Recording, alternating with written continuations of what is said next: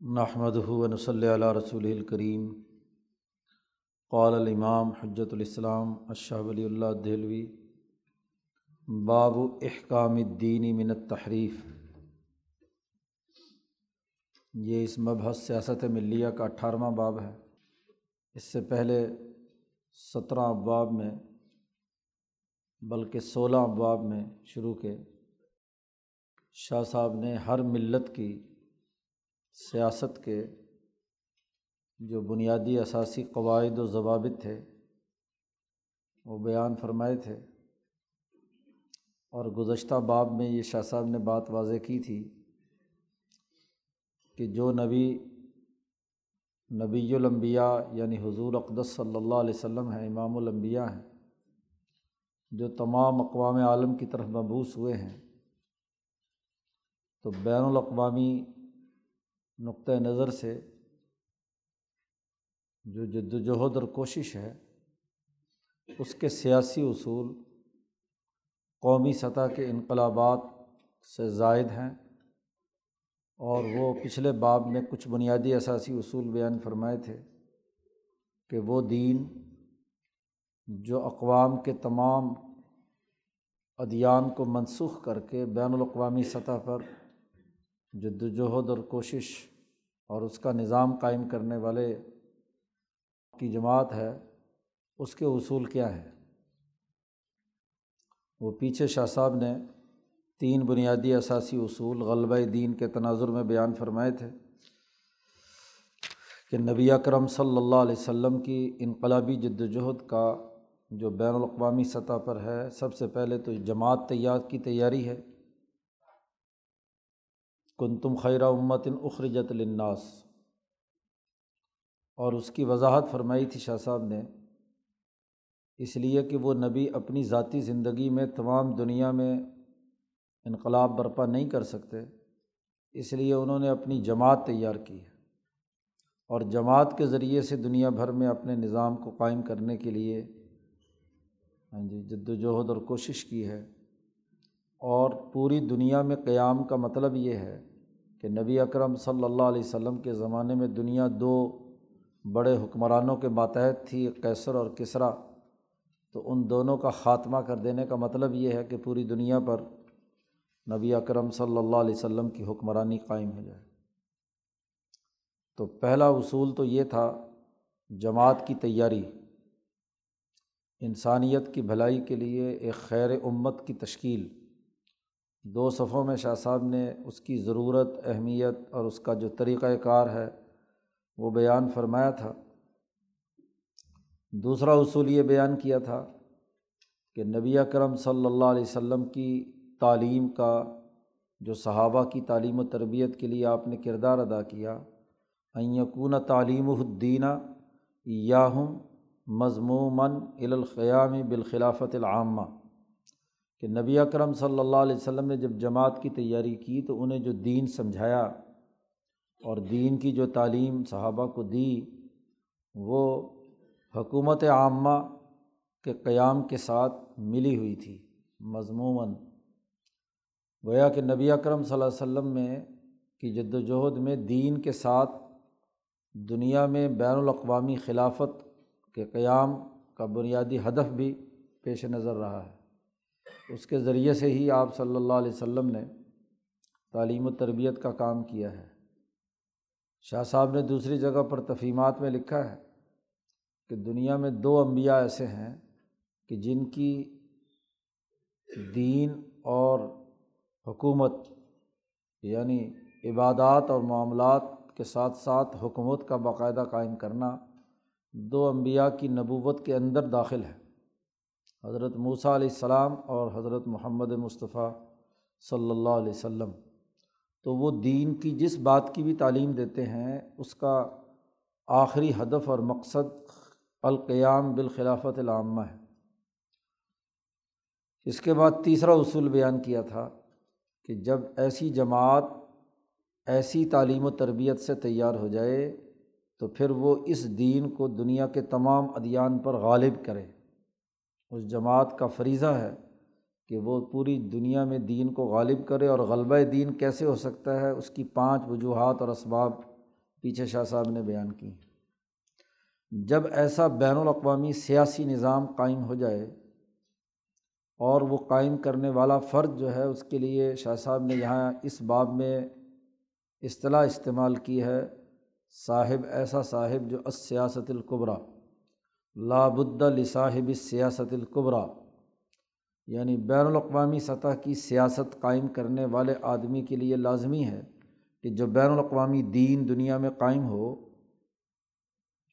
اس کے اندر پیدا ہونے والی تحریفات کے خاتمے کا بھی طریقۂ کار ہونا چاہیے۔ چنانچہ نبی اکرم صلی اللہ علیہ وسلم نے اپنے اسی سیاست قبرا کے تقاضے سے دین میں ہونے والی تحریفات اور اس میں پیدا ہونے والی جتنی بھی ممکنہ خرابیاں ہو سکتی تھیں، ان کا بھی علاج اور ان کا بھی طریقۂ کار اور اس کے اصول بھی آپ صلی اللہ علیہ وسلم نے واضح کر دیے۔ سیاست قبرا کسے کہتے ہیں؟ مولانا عبید اللہ سندھی رحمۃ اللہ علیہ فرماتے ہیں کہ سیاست قبرا سے مراد ہے النبوۃ العامہ والخلافت الشاملہ۔ سیاست قبرا میں ایسی نبوت جو تمام انسانیت کی طرف ہے اور ظاہر ہے وہ نبی اکرم صلی اللہ علیہ وسلم کی ہے اور والخلافت الشاملہ اور وہ خلافت جو تمام اقوام عالم کو شامل ہے وہ نبی اکرم صلی اللہ علیہ وسلم کی ہے۔ تو اس کے لیے یہاں یہ باب شاہ صاحب نے قائم کیا ہے، باب و احکام دینی منت تحریف دین کو مضبوط بنانا، وہ جو دنیا میں بین الاقوامی نظام قائم ہوگا، دین قائم ہوگا، اس کا احکام، اسے پختہ کرنا، مضبوط کرنا اور ہر قسم کی تحریفات سے بچانا۔ محکم طور پر دین دنیا میں غالب کرنا، یہ اس باب میں ہدف ہے اور اس میں بنیادی امور یہاں شاہ صاحب نے بیان کیے ہیں۔ شاہ صاحب کہتے ہیں، لابد الصاحب سیاست القبرا الدی یتی من اللہ بدین ینسخ الادیان۔ سیاست قبرا والے آدمی کے لیے یہ بھی لازمی اور ضروری ہے، یہ بھی لازمی سیاسی اصولوں میں سے ہے، ملی سیاست کے بنیادی تقاضوں میں سے ہے۔ سیاست قبرا والا کون ہے؟ اللہ دی۔ وہ نبی جو اللہ کی طرف سے ایسا دین لائے ہیں کہ جو دنیا کی تمام اقوام کے ادیان کو منسوخ کر کے اس کو غالب کیا ہے اور غلبے کی جو صورت ہے وہ پیچھے بیان ہو چکی ہے۔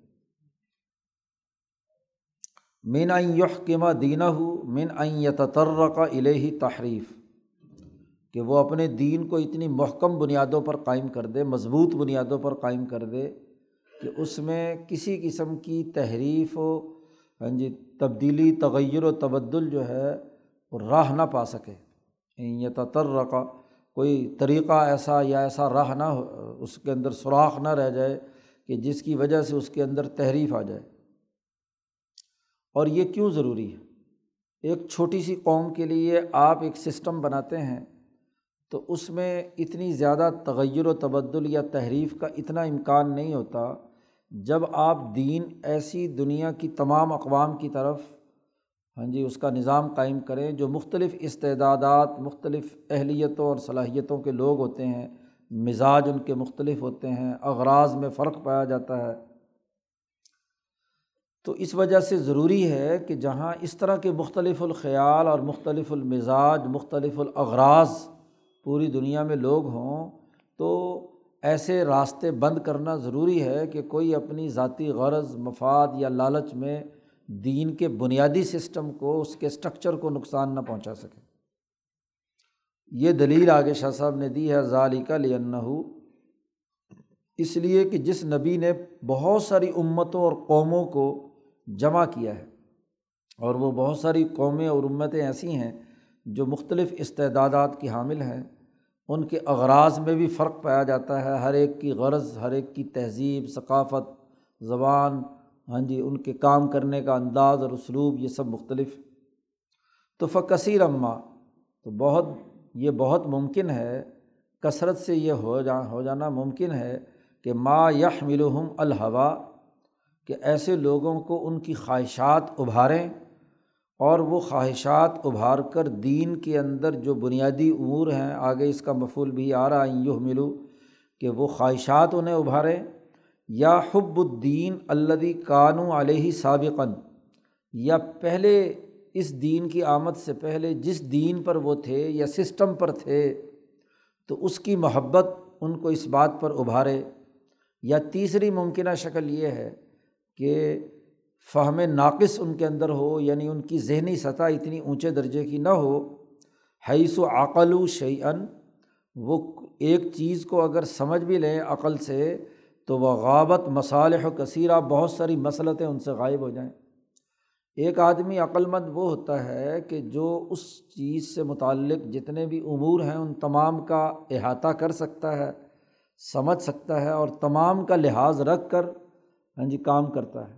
اور ایک ایسا عقل مند یا ذہین آدمی ہوتا ہے کہ عقل تو بڑی ہوتی ہے، لیکن کسی ایک پہلو پر زیادہ زور دے دیا۔ اور باقی پہلو نظر انداز ہو گئے، تو جس پہلو پہ زور دیا جاتا ہے، اس کے مطابق وہ اپنا کام کر رہا ہوتا ہے، تو اس سے جو اعتدال اور توازن کی شکل ہے، وہ خراب ہو جاتی ہے۔ ہاں جی توازن باقی نہیں رہتا۔ تو یہ تمام چیزیں بہت ممکن ہے خواہشات ذاتی خواہشات یا گزشتہ سسٹم کے اثرات کسی قوم پر ہیں، وہ ان کے عادتیں رچی بسی بھی ہیں، تو ان کو چھوٹ، چھوٹنے میں کافی وقت لگے گا، تو وہ ان کو ابھاریں یا فہم ناقص عقل کے پیچھے، ناقص عقل کے پیچھے لٹ لیے پھرتے رہیں اور عقل کا ناقص استعمال کریں۔ تو یہ چیزیں ابھار سکتی ہیں انہیں کہ ایوہ ملو ما نصت الملت علیہ، کہ وہ ان باتوں کو جن کی ملت نے، جن کا کرنے کا حکم دیا ہے، قطعی طور پر دین میں جن کا حکم دیا گیا ہے، ان کو وہ بیکار چھوڑ دیں، اس کو محمل چھوڑ دیں۔ یا سرے سے دین کی باتیں جن کا حکم دیا گیا، ان کو چھوڑ دیں۔ اور دوسری شکل یہ ہے کہ او یدسوفی ہا مالئی سمنہا جو اس دین میں نہیں ہے، اس کو اپنی طاقت اور قوت کے بل بوتے پر اس کے اندر داخل کر دیں۔ جی۔ اس کے اندر مکس کر دیں، ملاوٹ کر دیں۔ لوگ ان کا اعتماد کرتے ہوں کہ یہ بڑی، بڑے بزرگ ہیں، بڑے علماء ہیں یا حکمران ہیں۔ تو یہ ضرور صحیح بات کہہ رہے ہوں گے، لیکن وہ اپنی اغراض فاصدہ کی وجہ سے وہ چیزوں کو دین کے اندر داخل کر کے ہاں جی تحریف کا سبب بن جائیں۔ بہت ممکن ہے۔ اس کے نتیجے میں وہ جو دین ہے بین الاقوامی، اس میں اختلال پیدا ہوگا، خرابی پیدا ہوگی۔ کما قد واقع فی کثیر من الادیان قبلنا۔ جیسا کہ ہم سے پہلے بہت سے ادیان میں ایسی معاملات ہوئے ہیں، یہودیت میں تحریف ہوئی ہاں جی وہ کچھ سے کچھ بنا دی، عیسائیت میں ہوا، ہندو مت میں ہوا۔ ہر مذہب کے ساتھ یہی معاملہ ہوا کہ ان تین اسباب سے کہ لوگ خواہش پرست اس دین کے نمائندے بن جائیں، یا ہاں جی وہ فہم ناقص والے لوگ ہوں، یا اس سے بھی پہلے کسی دین کے جو اثرات موجود ہیں، اس کی وجہ سے اس دین کے اندر تغیر و تبدل کر دیا جائے۔ جو انقلاب آئے، اس انقلاب میں پچھلے لوگ جو ہیں، اپنی چیزیں داخل کر کے اس کو کچھ سے کچھ بنا دیں۔ تو یہ پہلے تمام ادیان میں ہوتا رہا ہے۔ اس لیے جب حضور صلی اللہ علیہ وسلم نے صاحب سیاست قبرا آپ صلی اللہ علیہ وسلم نے جب اپنا دین دنیا میں غالب کیا، تو آپ نے وہ ممکنہ دروازے جن راستوں سے دین کے اندر کوئی تغیر و تبدل ہو سکتا تھا، وہ دروازے بھی بند کیے۔ تاکہ دین آخر وقت تک صاف شفاف رہے۔ پھر نبی اکرم صلی اللہ علیہ وسلم کا یہ جو دین کا معاملہ ہے، یہ قیامت تک کے لیے ہے۔ تو بہت طویل عرصہ اس دین کا بین الاقوامی نظام دنیا میں رہنا ہے۔ تو اس لیے ہاں جی ضروری ہے کہ یہ اس قسم کے تمام تغیرات و تحریفات جو ہیں، ان کا خاتمہ کیا جائے۔ اب کسی بھی سسٹم میں دین میں مداخلت کے راستے تو بہت سے ہیں۔ شاہ صاحب کہتے ہیں ان تمام راستوں کا استقصا کرنا، احاطہ کرنا ممکن نہیں ہے۔ تو اس لیے جو بنیادی چیزیں ہیں، ان کی نشاندہی کر کے نبی کرم صلی اللہ علیہ وسلم نے انہیں متعین کر دیا اور پھر یہ بھی کہہ دیا کہ ہر سو سال بعد، پانچ سو سال بعد، عرصے بعد مجدین آتے رہیں گے۔ وہ تحریفات کرنے والوں کی تحریفات کا پول کھولتے رہیں گے اور جو اصل دین ہے وہ اس کے مطابق اس کو لوگوں کے سامنے پیش کریں گے۔ شاہ صاحب کہتے لمہ لم یمکن الاستقصاء فی معرفت مداخل الخلل۔ جب یہ بالکل ممکن نہیں ہے کہ کسی بھی سسٹم میں مداخلت کے سارے دروازوں کا استقصاء کیا جائے، احاطہ کیا جائے اور ہر ایک کے لیے کوئی علاج تجویز کیا جائے یہ ممکن نہیں ہے فنحا غیر محصورتن ولا متعینتن وہ نہ تو کسی خاص عدد کے اندر بند ہیں اور نہ ہی وہ متعین شدہ ہیں کہ جن کے بارے میں کہا جائے کہ یہی صرف راستے ہیں۔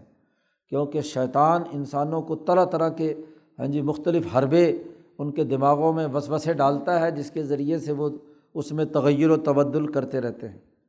اس لیے نبی اکرم صلی اللہ علیہ وسلم نے یہ کیا کہ اگر تمام چیزوں کا احاطہ کرنا ممکن نہیں بھی ہے، تو کم از کم جن کا احاطہ کیا جا سکتا ہے، کچھ نہ کچھ اس کو بیان کر دیا جائے۔ مالا ید رکو کلو لا یت رکو کلو تمام چیزیں چھوڑنے کے بجائے اگر کچھ چھوڑنا بھی پڑے تو تھوڑا بہت چھوٹ جائے۔ تو اس لیے نبی اکرم صلی اللہ علیہ وسلم نے دو بنیادی کام کیے ہیں، واجبہ۔ ایک تو یہ کیا نبی اکرم صلی اللہ علیہ وسلم نے کہ تحریف اور دین میں فساد پیدا کرنے والے جتنے ممکنہ اسباب ہو سکتے تھے، ان کے بارے میں نبی اکرم صلی اللہ علیہ وسلم نے شدید لوگوں کو ڈرایا ہاں جی انظار کیا۔ این ذرحم من اسباب تحریفی اجمالن اشد الانظار بڑی سختی سے ڈرایا کہ جو دین میں تغیر و تبدل کرے گا، دین میں تحریف کرے گا، اس کے لیے یہ یہ سزائیں ہیں۔ دنیا اور آخرت کی سزاؤں سے ان کو ڈرایا کہ خبردار کوئی آدمی دین کے اندر اپنی طرف سے کوئی رائے سے ایسی مداخلت نہ کرے کہ جو دین کا بنیادی ڈھانچہ ہے وہ خراب ہو جائے۔ تو اجمالی طور پر تحریف کے جتنے بھی اسباب ہیں جس کے ذریعے سے اصل دین میں کوئی تغیر و تبدل ہوتا ہو، اس پر خوب حضور صلی اللہ علیہ وسلم نے ڈرایا اور انظار کیا، اس سے متعلق احادیث آگے آ رہی ہیں۔ اور اس حوالے سے یخص مسائل قد عالم بالحدث اور آپ صلی اللہ علیہ وسلم نے خاص طور پر وہ مسائل مخصوص طور پر آپ نے بیان کیے کہ جو آپ نے اندازے سے بالحدث اپنے ضن اور گمان سے جو آپ صلی اللہ علیہ وسلم نے معلوم کر لیے۔ اور وہ جو تھے جن کی آگے فہرست آ رہی ہے، وہ یہ کہ انت تحاون و تحریف فی مسلحہ ایسے معاملات کے اندر تعاون یعنی دین کے اصل بنیادی کاموں کا استخفاف یا ان کو ہلکا سمجھنا، نظر انداز کر دینا، اس پر عمل درآمد نہ کرنا، یا دین کے اندر ایسی تبدیلی، معنوی تبدیلی کی جائے کہ جس سے مطلب کچھ سے کچھ بن جائے۔ تو یہ اس طرح کی جو معاملات تھے ہاں جی ان کو نبی اکرم صلی اللہ علیہ وسلم نے واضح کیا، یہ یا اسی طرح کے ہاں جی یا کسی ہاں جی ذریعے سے یہ دین کے اندر تغیر و تبدل ہونے والا ہو، تو اس پر حضور صلی اللہ علیہ وسلم نے خاص طور پر بتلایا کہ داؤن مستمر فی بنی آدم، یہ بنی آدم کا ایک بڑا ہاں جی ہمیشہ رہنے والا مرض ہے، یہ بڑی خرابی کی بات ہے۔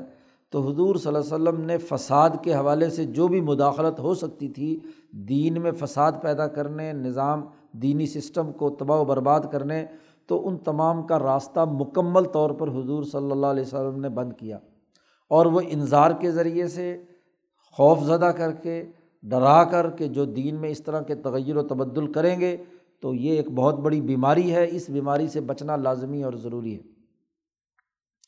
دوسری نبی اکرم صلی اللہ علیہ وسلم نے یہ کام کیا کہ وہ عین شعی ان ایسی چیزوں کو مشروع قرار دے دیا جو گزشتہ فساد پیدا کرنے والی ملتوں کی جو مانوس چیزیں تھیں، اس کی مخالفت ہو۔ اور ہوا اشہر الاشیا عندہ ہوں ان کے نزدیک وہ بہت ہی مشہور چیزیں تھیں۔ اب ان کے بارے میں یہ ہو سکتا تھا کہ شاید ہمارے دین میں کوئی شک و شبہ اس کے ذریعے سے پیدا ہو تو حضور صلی اللہ علیہ وسلم نے انہیں منع فرما دیا۔ مثلاً سورج کے ہاں جی نکلنے طلوع یا غروب یا زوال کے وقت میں نماز پڑھنے کا معاملہ ہے، تو وہاں شیطان وسوسہ ڈال کر جیسے پہلی قوموں کو ہاں جی گمراہ کیا کہ وہ سورج کی کیا ہے، پوجا کرنے لگ گئے، تو وہ حضور صلی اللہ علیہ وسلم نے شریعت میں پابندی لگا دی کہ ان تین اوقات میں کوئی آدمی ہاں جی نماز پڑھے ہی نہ، کیونکہ ان اوقات میں اگر وہ نماز پڑھے گا تو کسی نہ کسی درجے میں ہاں جی یہ مشابت ہوگی۔ اگرچہ مسلمان کی نماز پڑھنے کی نیت اللہ ہی کی کیوں نہ ہو، لیکن ظاہری شکل و صورت یہ ہے کہ گویا کہ چڑھتے سورج کو سلام کر رہا۔ ہے تو حضور صلی اللہ علیہ وسلم نے اس کو مکمل طور پر بند کر دیا۔ یعنی گزشتہ ملتوں میں جو فاسد ملتیں تھیں، ان میں خرابی پیدا کرنے والے تمام اسباب کے مخالف قانون سازی حضور صلی اللہ علیہ وسلم نے کی۔ قوانین بتلا دیے۔ ہاں جی۔ تو یہاں شریعت کا نیا انداز اور اسلوب بین الاقوامی سطح پر یہ بھی حضور نے قائم کیا تو دو بنیادی چیزیں اصولی طور پر حضور صلی اللہ علیہ وسلم نے کیں اور پھر اس کے ساتھ ساتھ جو بنیادی اسباب دین کے اندر تغیر و تبدل کے حوالے سے ممکن طور پر ہو سکتے تھے، اس کو شاہ صاحب نے نبی اکرم صلی اللہ علیہ وسلم کے ذخیرہ حدیث پر نظر ڈال کر اس کی ایک فہرست یہاں بیان کی ہے اور اس کی تفصیلات واضح کی ہیں۔ سات بنیادی امور یہاں پر بیان کیے ہیں جو دین کے اس بین الاقوامی نظام میں خلل پیدا کرنے کا سبب بن سکتے تھے۔ آپ صلی اللہ علیہ وسلم نے ان ساتوں تحریفات، تحریف پیدا کرنے والے اسباب کا قلع کما کیا۔ اب جن اسباب کا قلع کما کیا ہے ہاں جی اسباب تحریف، تو اس کو شاہ صاحب یہاں ترتیب بار بیان کرتے ہیں۔ وہ امن اسباب تحریفی تحریف کے اسباب میں سے سب سے پہلے چیز اتحاون سب سے پہلی خرابی جو دین کے اندر، دین کے نظام کو ڈسٹرب کرتی ہے، وہ تحاون وہ استغفاف یا وہ ہلکا پن کہ دین کے اصولوں، ضابطوں اور ان کے بنیادی احکامات اور فرائض کو بہت ہلکا لینا۔ تو جب آدمی کسی سسٹم کے بنیادی امور کو ہلکا لیتا ہے تو آہستہ آہستہ سستی کاہلی ہوتی ہے۔ اور پھر وہ اس ملت میں سے کیا ہے؟ ختم ہو جاتا ہے۔ کیونکہ یہ سستی اور کاہلی ہی دراصل کیا ہے؟ اس دین کے بنیادی اثاثی اصولوں سے لوگوں کو منحرف کر دیتی ہے۔ شاہ صاحب نے تعاون کی حقیقت بیان کی، وہ حقیقت ہو اس کی تعاون کی حقیقت یہ ہے کہ این یخلیفہ بعد الحوارین خلف اضاء الصلاۃ و طباء الشہوات۔ کہ نبی کے جو حواریین یعنی مخلصین، جو صحابہ تعبین مخلص لوگ ہوتے ہیں، ان کے بعد ایسے نااہل لوگ پیدا ہو جاتے ہیں۔ خلف، لام کے جزم کے ساتھ ہو، تو اس کا مطلب ہے نااہل نا خلف جی اور اگر خلف لام کے زبر کے ساتھ ہو، تو پھر وہ خلیفہ اور جانشین کہلاتا ہے۔ تو قرآن حکیم نے یہ، قرآن حکیم ہی کی آیت کو یہاں شاہ صاحب نے گویا کہ اپنے انداز میں لکھا ہے کہ فخلف ممبادہم خلف اضاء الصلاۃ و طباء الشہوات فصوف یلقون غیہ صورت مریم میں باقاعدہ امبیا کا پورا تذکرہ کرنے کے بعد قرآن نے کہا کہ ان امبیا کے بعد موسیٰ علیہ السلام، ابراہیم علیہ السلام وغیرہ وغیرہ کے واقعات بیان کر کے کہا کہ ان کے بعد ایسے نااہل لوگ پیدا ہو گئے، ان کے جانشین کہ جو جنہوں نے نمازوں کی اہمیت ختم کر کے نمازوں کو ضائع کرنا شروع کیا اور شہبتوں کے پیچھے پڑ پڑ گئے۔ تو نماز ہر دین میں بنیادی رکن تھا۔ تو جب لوگ نماز ضائع کرنے لگیں نماز چھوڑنے لگیں تو اس کا مطلب یہ ہے کہ یہ تعاون ہے، یہ ایسی سستی اور کاہلی ہے کہ اگلے مرحلے میں جا کر وہ باقی چیزوں سے بھی کیا ہے، فارغ ہو جائیں گے۔ اسی طرح شہوات میں مبتلا ہو گئے۔ لا یہ تمون بھی اشاعت دینی تعلماً و تعلیماً و عملاً۔ تو جب وہ اہمیت نہیں نماز کی رہی یا دین کے بنیادی ارکان کی رہی یا عدل کی بنیادی اہمیت نہیں رہی، تو پھر انہوں نے دین کی اشاعت یعنی اس کو غالب کرنا، اس کا پھیلاؤ کرنا اور پھیلاؤ کی تین ہی شکلیں ہیں، تعلماً و تعلیماً و عملاً۔ پڑھانا، پڑھنا اور عمل کرنا۔ تو جب نماز کی اہمیت ہی نہیں ہوگی تو نہ اسے پڑھیں گے، نہ سیکھیں گے، نہ پڑھائیں گے، نہ عمل کریں گے۔ اور نہ ہی معروفات کا لوگوں کو حکم دینا اور نہ ہی منکرات سے روکنا۔ جب خواہشات کے پیچھے چلے تو عدل کا حکم دینا تھا، وہ عدل کا حکم چھوڑ دیا۔ اور منکرات یعنی ظلم اور زیادتی، بد اخلاقی اور بے حیائی سے روکنا تھا، وہ روکا نہیں۔ تو یہ خرابیاں پیدا ہو چکی ہیں۔ اور پھر آہستہ آہستہ ہوتا کیا ہے کہ جب آپ نے جس وقت میں نماز پڑھنی تھی، نماز نہیں پڑھی، جب آپ نے عدل و انصاف کا نظام قائم کرنا تھا، نہیں کیا، تو خانہ خالی رات دیو میں گرت جب گھر خالی ہوگا تو کچھ نہ کچھ تو کریں گے نا اس وقت میں۔ تو اس کی جگہ پر الٹی سیدھی حرکتیں، کھیل، تماشے اور لایانی کام اور ظلم اور زیادتی کے تمام امور جو ہیں، وہ ان کی رسمیں بن جائیں گی طریقۂ کار بن جائیں گے۔ اب وقت تو بتانا ہے، کیسے بتائیں؟ جی نماز نہیں پڑھنی، تلاوت نہیں کرنی، دین کا کام نہیں کرنا تو لایانی کاموں میں ادھر ادھر۔ اور آج کل تو ماشاء اللہ موبائل کے بس اس کے پیچھے لگے رہتے ہیں۔ تو وہ رسوم الخلافت دین دین کے خلاف رسومات وہاں بن جاتی ہیں، منعقد ہو جاتی ہیں۔ اور وہ تکون رغبت الطباء خلاف رغبت شرائع تو طبیعتوں کی رغبتیں ایسے انداز میں گزرنے لگتی ہیں کہ جو شریعت کے بنیادی تقاضے ہیں، ان کی رغبت کے خلاف ہوتی ہے۔ شریعت میں جن چیزوں کو مرغوب قرار دیا گیا ہے، اس کی رغبت انہیں نہیں رہتی اور جن چیزوں سے شریعت نے منع کیا ہے، ان کو وہ اپنی رغبت بنا لیتے ہیں۔ اچھا اب یہ تیسرے درجے پہ تو نااہل آئے۔ انہوں نے تو صرف سستی اور کاہلی کی وجہ سے نماز چھوڑی، لیکن اس کے بعد ایک اور اگلی نسل جو آتی ہے جب وہ اپنے آبا و اجداد کو دیکھتی ہے کہ انہوں نے کبھی نماز ہی نہیں پڑھی، یا ہر وقت شرابیں پیتے ہیں، فلانا کام کرتے ہیں، تو وہ سمجھتے ہیں کہ یہی دین ہے بس۔ تو مزید خرابی پیدا کرتے ہیں۔ فیجی و خلف۔ اس کے بعد پھر مزید ان کے ناخلف آتے ہیں اور وہ یزید فت تعاون وہ اس تعاون اور سستی اور کاہلی میں مزید آگے بڑھے ہوئے ہوتے ہیں۔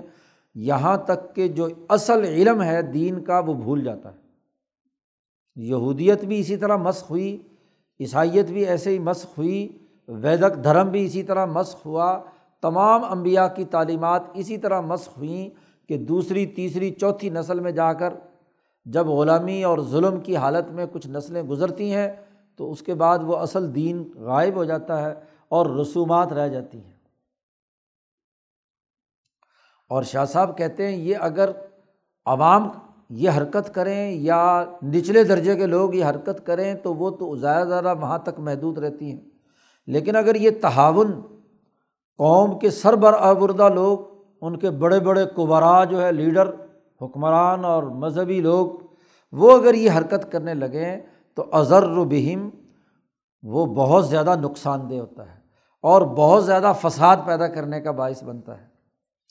حضرت شاہ صاحب فرماتے ہیں کہ بحاظ سبب اسی سبب سے نو علیہ السلام، ابراہیم علیہ السلام کی ملتیں ضائع ہو کر ان کا اصل دین اور مذہب باقی نہیں رہا اور کوئی آدمی بھی ایسا باقی نہیں بچا کہ جو اس کو علا وجہ ہا اصل ملت ابراہیمیہ کے جو بنیادی اثاثی اصول ہیں، ان کو برقرار رکھ پاتا۔ اس لیے نبی اکرم صلی اللہ علیہ وسلم آئے تو اصل ملت ابراہیمیہ کے جو بنیادی اثاثی اصول تھے، ان کے قاعدے تھے ہاں جی دس بارہ جو قرآن حکیم میں کئی جگہ بیان کیے گئے ہیں ہاں جی ان کو دوبارہ اثر نو زندہ کیا۔ ایک آدمی بھی تو باقی نہیں بچا ملت ابراہیمیہ کے ماننے والوں میں، چاہے وہ یہودی ہوں یا عیسائی ہوں، کہ کوئی ہاں جی اس میں کوئی دین کی اصل بات رہی ہو۔ یا ابراہیم علیہ السلام کے علاوہ نو علیہ السلام کے سلسلے سے جو انبیاء آئے ہیں، مثلاً ہندوستان کا ویدک دھرم آج تحقیقات سے ثابت ہو چکا ہے کہ نو علیہ السلام کے سلسلے سے وابستہ رہا ہے۔ تو اب ان کی تعلیمات آج بالکل تغیر و تبدل ہو کر کچھ سے کچھ بن گئی۔ اب یہ تعاون کیوں پیدا ہوتا ہے؟ اس کی وجوہات شاہ صاحب اس کا جائزہ لیتے ہیں۔ یہاں شاہ صاحب کہتے وہ مبد تحاون امور یہ تعاون جو سب سے پہلا تحریف کا سبب بننے والا اصول ہے، یہ تعاون درج ذیل تین وجوہات کی طرف نبی اکرم صلی اللہ علیہ وسلم نے خود اشارہ فرمایا ہے، تو ان تینوں کو یہاں پر لے کر آئے ہیں شاہ صاحب۔ نمبر ایک، منہا۔ سب سے پہلے تو یہ کہ نبی کا جو فعل اور قول ہے، جس کے ذریعے سے ملت قائم ہوئی ہے، تو اس کے اقوال اور ان کے اعمال سے روگردانی کرنا۔ یعنی حضور صلی اللہ علیہ وسلم کی حدیث کا انکار کرنا، فعلی اور قولی عمل۔ کیونکہ جب حدیث کا انکار کر دیا جائے تو قرآن کا جو پریکٹیکل تھا یا عمل تھا وہ تو نبی سے ذریعے سے معلوم ہوا تھا۔ اب جب نبی کی تعلیم ہی چھوڑ دی اور اپنے ذہن سے قرآن سمجھنے کے دعوے دار بنے یا کتاب سمجھنے کے دعوے دار بنے تو اس کے نتیجے میں تعاون تحریف پیدا ہوئی۔ کہتے ہیں، عدم و تحمل روایتی عن صاحب الملہ والعمل بھی کہ جو صاحب ملت یعنی نبی اکرم صلی اللہ علیہ وسلم ہے ان سے جو صحیح احادیث روایت ہوئی ہوئی ہیں، ان کا پڑھنا، پڑھانا چھوڑ دینا، اس کو آگے منتقل کرنا چھوڑ دینا، اس کا انکار کر دینا، اس پر عمل سے انکار کر دینا، یہ سب سے پہلی خرابی پیدا ہوتی ہے تعاون اس کے ذریعے سے آتا ہے۔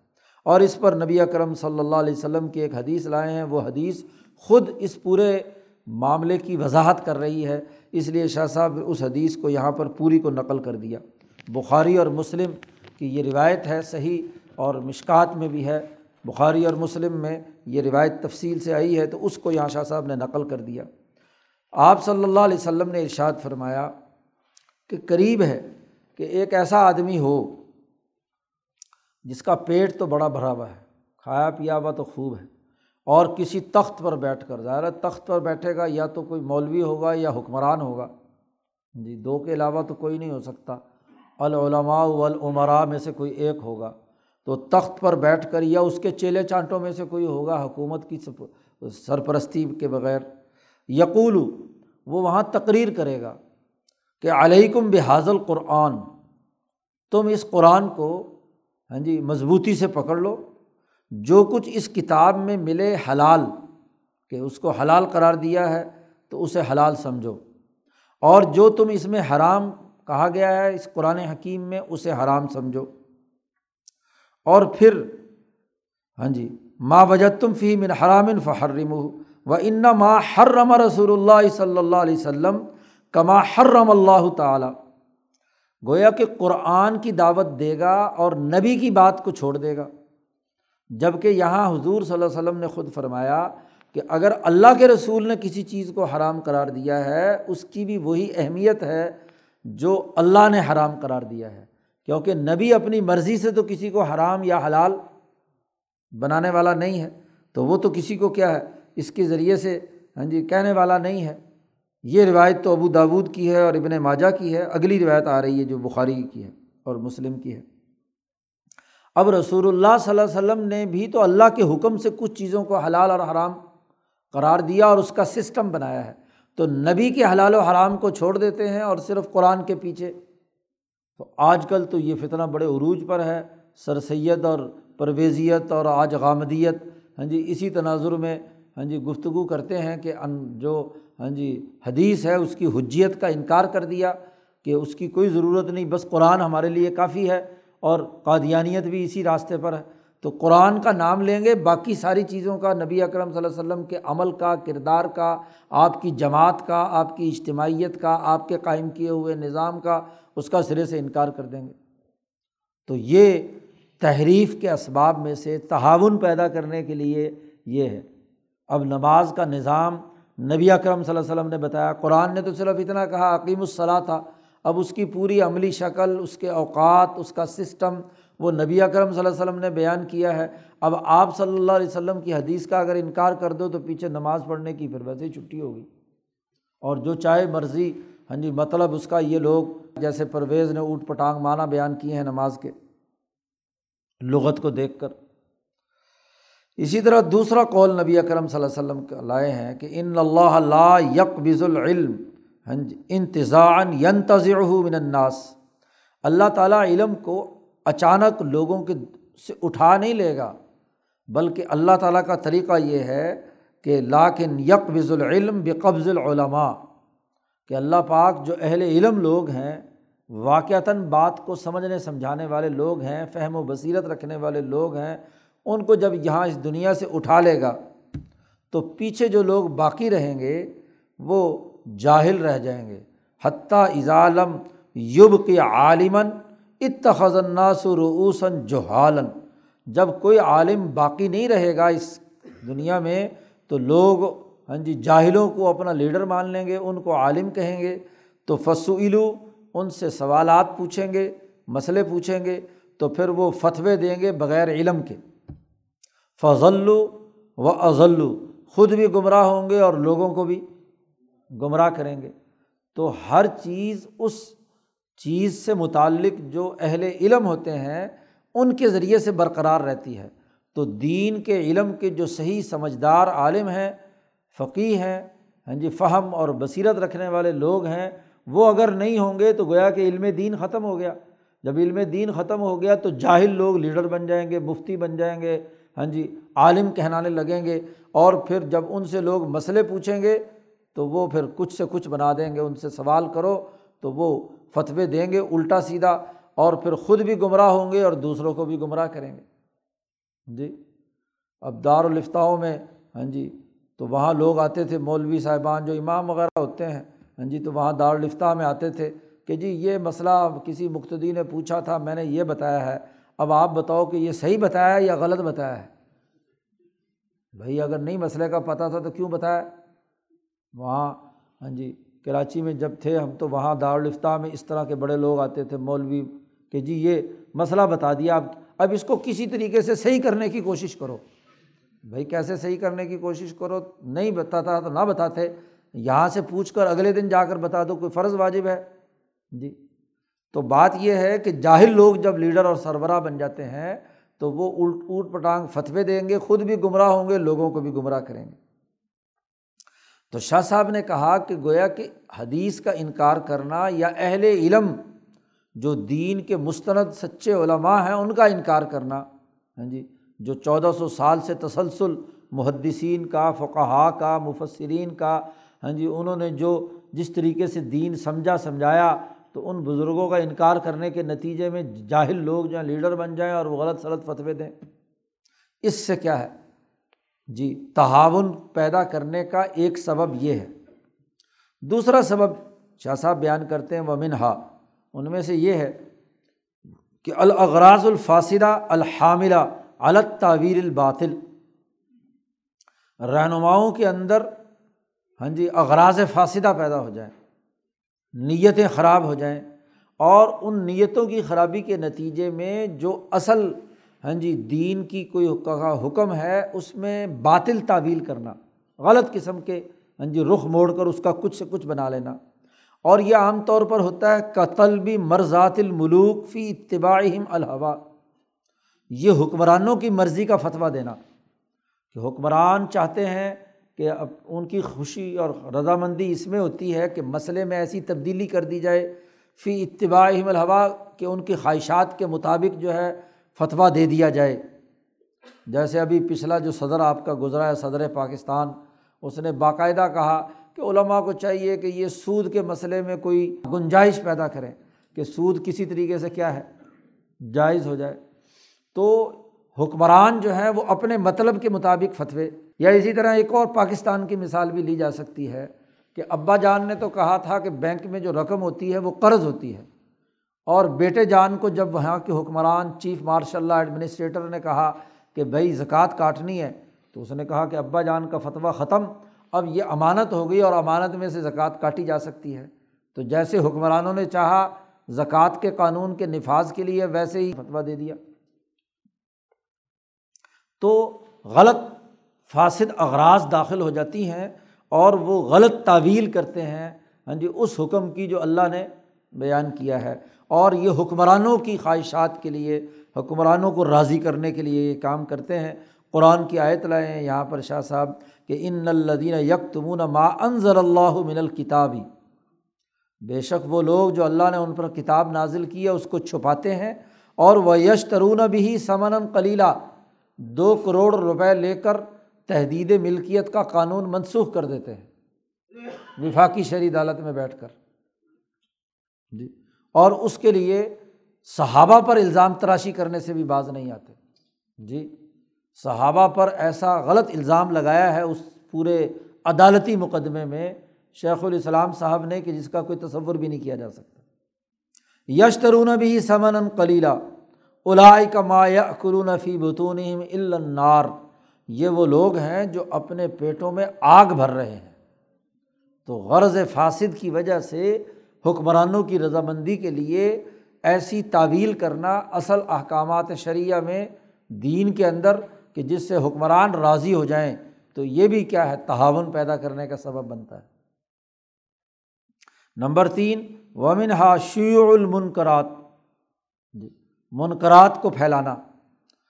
اور و ترک علماء اہم انہ انہا جو صحیح عالم ہیں، وہ جب منقرات پھیل جائیں تو وہ لوگوں کو روکے نا سوسائٹی میں ظلم ہو رہا ہے، غریب پر ہاں جی زیادتی ہو رہی ہے، اس کے حقوق توڑے جاتے ہیں۔ ہاں جی ظلم کی سیاست ہے، ظلم کی معیشت ہے ہاں جی ظلم کی عدالت ہے، سارے خرابیاں ہو رہی ہیں۔ لیکن علماء جو ہے، اس سے روکتے نہیں ہیں۔ بلکہ اس کی مدد اور حمایت کے لیے سینہ تان کر کھڑے ہو جاتے ہیں کہ میری لاش سے گزر کر کرپٹ حکمران کو پھانسی دی جا سکتی ہے۔ جی۔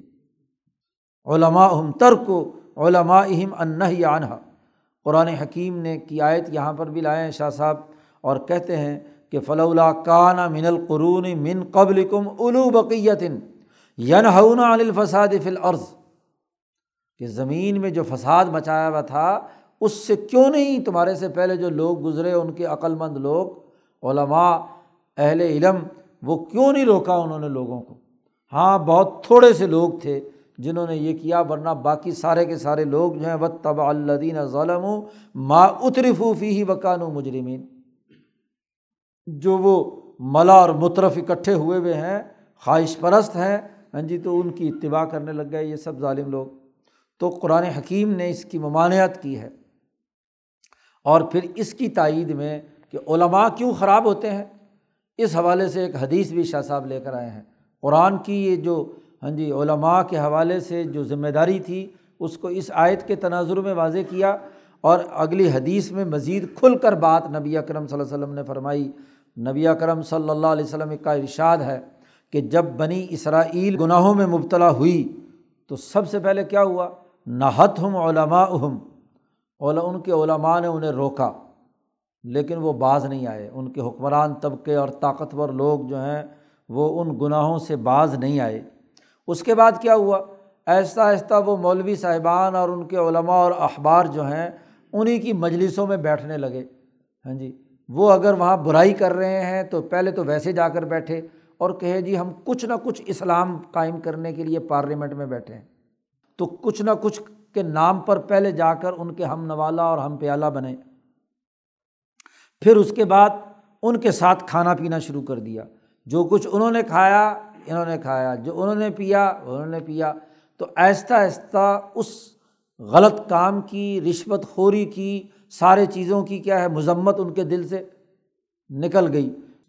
آکلو ہم و شاربو ہم اس کے نتیجے میں فضرب اللہ قلو و باز ہم ببازن اللہ تعالیٰ نے ان کے دلوں کو ایک دوسرے کے ساتھ جب مارا تو جو حکمرانوں کی جو عادات و اطوار تھی وہ ان مولویوں کی بھی بن گئی۔ شکل بھی انہیں کی بن گئی۔ وہ اسی شعر کی حفاظت کے لیے میدان میں کھڑے ہو گئے۔ اور ہم علیہ لسان داود و عیسیٰ نے مریم اور داود اور عیسیٰ علیہ السلام کی زبان سے ان پر لانت بھیجی گئی۔ ظال کا بیما اصب و قانو یا تدون تو یہ لانت اس لیے ہوئی تو اب لانت کا سبب کیا تھا؟ شروع شروع میں تو روکا، پھر جب ہاں جی بعد میں ان کے ساتھ بیٹھے، پھر برائی ختم ہوئی، پھر اس کے میں انہوں نے بھی کمیشن لینا شروع کر دیا۔ انہوں نے کہا، اگر یہ لے لے سکتے ہیں تو ہم کیوں نہیں لے سکتے؟ جی ان کے لیے اگر کمیشن لینا پرمٹ لینا جائز ہے، تو ہمارے لیے کیوں جائز نہیں؟ تو یہی تو لانت کا سبب بنتا ہے، یہی تو تعاون کا سبب بنتا ہے کہ وہ ظلم کے نظام کا سہارا بن کر میدان میں آ جاتے ہیں۔ تو یہ تین بنیادی امور ہیں تعاون کے۔ ہاں جی کہ نبی کی حدیث کا اور آپ صلی اللہ علیہ وسلم کا قائم کردہ جو نظام ہے، اس کو نہ مانا جائے۔ اس سسٹم کا انکار کر دیا جائے۔ اور اگر وہ سسٹم کو مانے بھی، حضور کی حدیث کو مانے بھی، تو اس میں باطل قسم کی تعویل کر لیں۔ جی اور پھر تعویل کا زمانہ بھی گزرے تو اگلا مرحلہ یہ ہوتا ہے کہ اس میں سے کیا ہے؟ ہاں جی بعض آنے کے بجائے خود اس کے ہم نوالا اور ہم پیالہ بن جاتے ہیں۔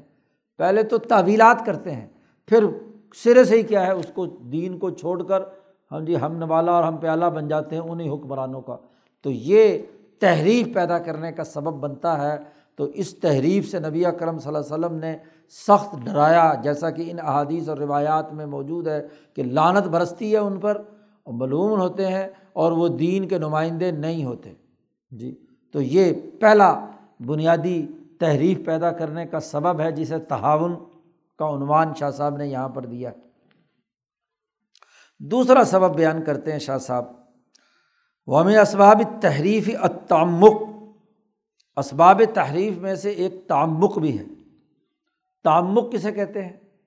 جی انتہا پسندی، گہرائی ہاں جی کہہ لیں آپ اس کا ترجمہ حقیقت ہو اس کی حقیقت یہ ہے کہ شار علیہ السلام نے نبی کرم صلی اللہ علیہ وسلم نے کسی کام کرنے کا حکم دیا اور یا کسی چیز سے آپ صلی اللہ علیہ وسلم نے روکا۔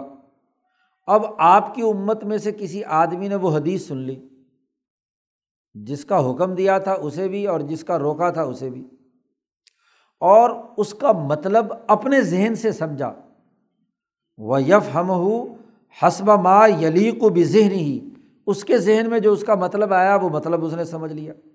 اچھا پھر وہ مطلب سمجھ کر اسی طرح کیا کوئی ہم شکل، کوئی اور کوئی کام سامنے آیا تو اس نے وہ حکم، ظاہری مشابہت کے نتیجے میں وہی حکم جو اللہ کے رسول نے کرنے کا دیا تھا یا نہ کرنے کا دیا تھا، وہ اس دوسری جگہ پر بھی پہنچا کر وہاں بھی فتویٰ لگا دیا۔ بے حسب بازل وجوہی یا تو مشابہت کی وجہ سے، یا اس کا خیال یہ تھا کہ اس حکم کی جو علت ہے، اس علت کا ایک جز وہاں بھی پایا جاتا تھا، اس لیے اس کو۔ یا کسی شے کے جو اجزاء اور اس کے جو وہاں ممکنہ طور پر اس کے دوائی اور اس کی علت یا ہاں جی مضان تھے ہاں جی اس کو سامنے رکھ کر اس نے وہاں وہ حکم وہاں بھی منتقل کر دیا۔ وک علامہ اشتبہ علیہ الامر لتعارض روایات ایک شکل تو یہ ہے تعمک کی، انتہا پسندی کی، کہ ایک حکم جو حضور نے دیا یا منع کیا، اس سے اپنے مطلب سے ہی انتہا پسندی پیدا کر کے جہاں حضور نے حکم نہیں بھی دیا، وہاں وہاں حکم احتیاط پسندی کے نام پر وہاں وہاں لگا دیا۔ اور دوسری شکل یہ ہے کہ مختلف روایات آئیں کسی کام کرنے کے حوالے سے، تو ان میں جو سب سے سخت یا انتہائی سخت تھا، اس کو لازم پکڑ لیا اور جو حضور نے رخصت یا رعایت دی تھی ہاں جی اس رخصت اور رعایت کو چھوڑ دیا اور اسی کو واجب قرار دے دیا۔ مصنون اور مباح بھی نہیں، اعلیٰ درجے پر۔ تھی وہ مباح بات ہاں جی اس کو واجب قرار دے دیا۔ یا اسی طریقے سے نبی کرم صلی اللہ علیہ وسلم نے کوئی کام جی کیا تھا عادتاً۔ تو اس نے یہ بنا لیا کہ نہیں، یہ عبادت ہے۔ اب حضور نے پگڑی پہنی تھی، سبز یا کالی یا سفید، تو عادتاً پہنی تھی۔ جی حضور نے کوئی خاص خوشبو لگائی تھی، تو وہ بھی عادت مبارکہ تھی آپ صلی اللہ علیہ وسلم کی خوشبو لگانا۔ ہاں جی یا حضور نے کبھی ہاں جی ایک خاص رنگ کا لباس پہنا تھا، سبز یا سرخ جبہ پہنا تھا، تو اب یہ عادتاً تھا۔ اب اگر کوئی آدمی کہے کہ نہیں، یہ اس رنگ کی پگڑی پہننا فرض اور واجب ہے۔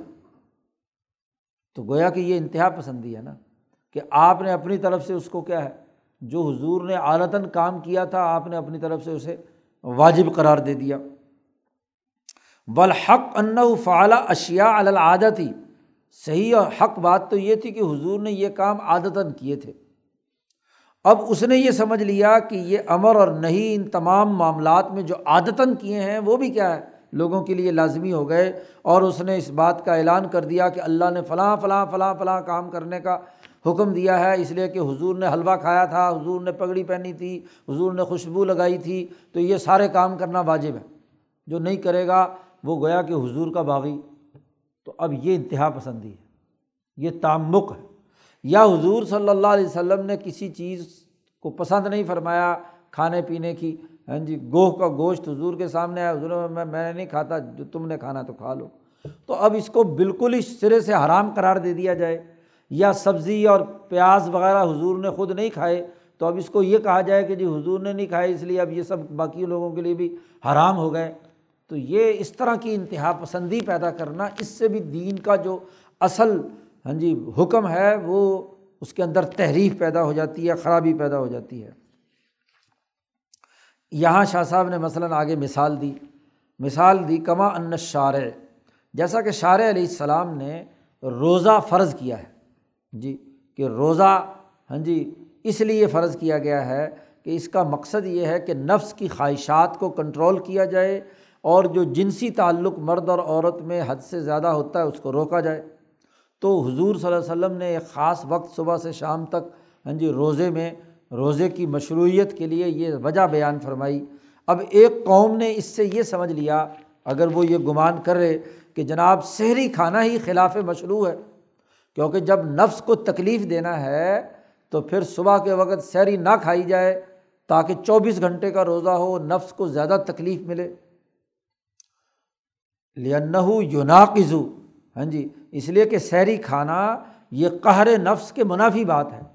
تو جو انتہا پسند ہوتے ہیں، جو ذہنی مریض ہو جاتے ہیں نا، کسی چیز کا ان کے اوپر غلبہ ہو جاتا ہے، تو انتہا پسند وہ ان چیزوں کے اندر مبتلا ہو جاتے ہیں۔ یا اسی طریقے سے انہوں نے سمجھا کہ جی اب یہ روزے دار جو ہے، اس کو بیوی کے قریب بھی نہیں پھٹکنا، کیونکہ یہ ہاں جی روزہ جو ہے، وہ جنسی خواہشات سے روکنے کے لیے ہے۔ تو اب اگر اس کی انتہا پسندی آگے بڑھے، تو اس زمانے میں کچھ لوگوں نے یہ سمجھ لیا کہ بیوی کا بوسہ لینا بھی ناجائز ہے۔ تو حضور صلی اللہ علیہ وسلم نے اس کا طریقۂ کار ہاں جی خود بوسہ لے کر بتلا دیا کہ یہ ہاں جی اگر دوائی یعنی آگے جنسی تعلق کی انتہا تک نہ پہنچے اور جس کو اپنے نفس پر کنٹرول ہو تو وہ کیا ہے، لے سکتا ہے۔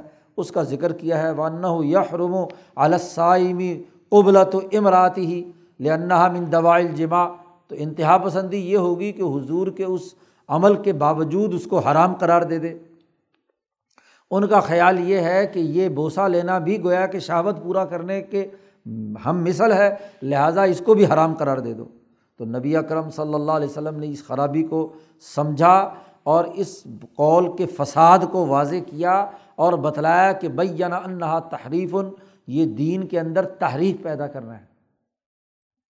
تو ہر چیز میں انتہا پسندی پیدا کر کے اشد ترین چیز اپنے اوپر لازم کر لینا، یہ بھی اسباب تحریف میں سے ہے، دین میں اس سے تحریف پیدا ہوتی ہے۔ تو دوسرا اصول بیان کر دیا، تعمق، انتہا پسندی۔ تیسرا اصول بیان فرمایا کہ دین میں تحریف پیدا ہوتی ہے تشدد سے۔ تشدد اور سختی سے ہاں جی تشدد پسندی جو ہے، یہ بھی کیا ہے؟ دین میں تحریف کا سبب بنتی ہے۔ اس کی حقیقت کیا ہے؟ شاہ صاحب نے اس کی حقیقت بیان کرتے ہوئے فرمایا کہ حقیقت ہو اختیار و عبادات شاقت لم یا امر بحث شارع ایسی مشقت انگیز عبادات کو اختیار کر لینا کہ شریعت نے اس کا کوئی قطعی حکم نہیں دیا ہے۔ نبی اکرم صلی اللہ علیہ وسلم نے زیادہ سے زیادہ نفلی روزے رکھے مثلاً، یا نفلی عبادات پڑھی رات کو تہجد کے وقت اٹھ کر۔ اب اس کو کوئی آدمی فرض سمجھ کر مسلسل روزے رکھنا شروع کر دے اور مسلسل قیام شروع کر دے اور اس کو واجب اور فرض سمجھ لے، بنا لے اپنے لیے، تو یہ تشدد ہے۔ اپنے اوپر سختی کرنا ہے۔ یا تبتل اختیار کرنا اور شادی چھوڑ دینا کہ جی دیکھو جی اگر ہم نے شادی کی تو پھر ہم خواہشات کے اندر مبتلا ہو جائیں گے، تو اس کو عبادت سمجھ کر شادی سے رک جانا۔ و عین تظیم اسن و آداب یا جو حضور نے بطور سنت کے یا آداب کے چیزیں بتلائی ہیں، ان کو کا التظام الواجبات، واجبات کی طرح اپنے اوپر لازم کر لینا۔ تو یہ بھی تشدد ہے کہ آپ اپنی طرف سے اضافہ کر کے دین کے اندر تغیر و تبدل پیدا کر رہے ہیں۔ اور یہ اس حدیث سے معلوم ہوا جس میں نبی اکرم صلی اللہ علیہ وسلم نے حضرت عبداللہ ابن عمر ابن العاص رضی اللہ تعالیٰ عنہما اور عثمان ابن مضعون جیسے لوگوں کو روکا تھا، جب وہ بہت ہی زیادہ مشقت والی عبادتوں کا انہوں نے قصد اور ارادہ کیا۔ یہ حدیث کئی دفعہ پیچھے بھی گزری ہے۔ شاہ صاحب نے کئی جگہ یہ بیان فرمائی ہے کہ کچھ لوگ بخاری کی روایت ہے کہ کچھ لوگ حضرت عائشہ صدیقہ کے پاس آئے اور حضور کے معمولات پوچھے کہ دن بھر کیا کام کر رہے ہیں۔ حضور کے کیا معمولات ہیں دن کے، رات کے؟ انہوں نے جب معمولات بتائے تو وہ ایک دوسرے کو دیکھ کر ایک دوسرے سے کہتے ہیں کہ گویا کہ حضور صلی اللہ علیہ وسلم تو بہت کم عبادت کرتے ہیں کہ ان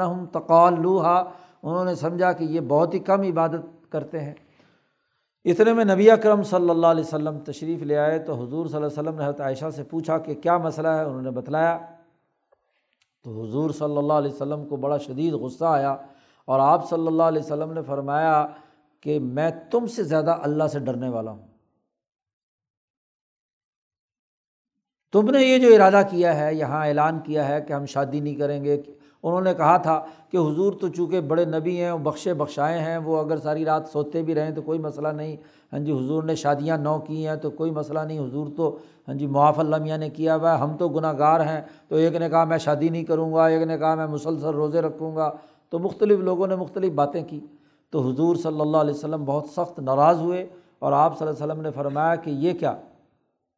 تم سے زیادہ اللہ کا ڈرنے والا میں ہوں۔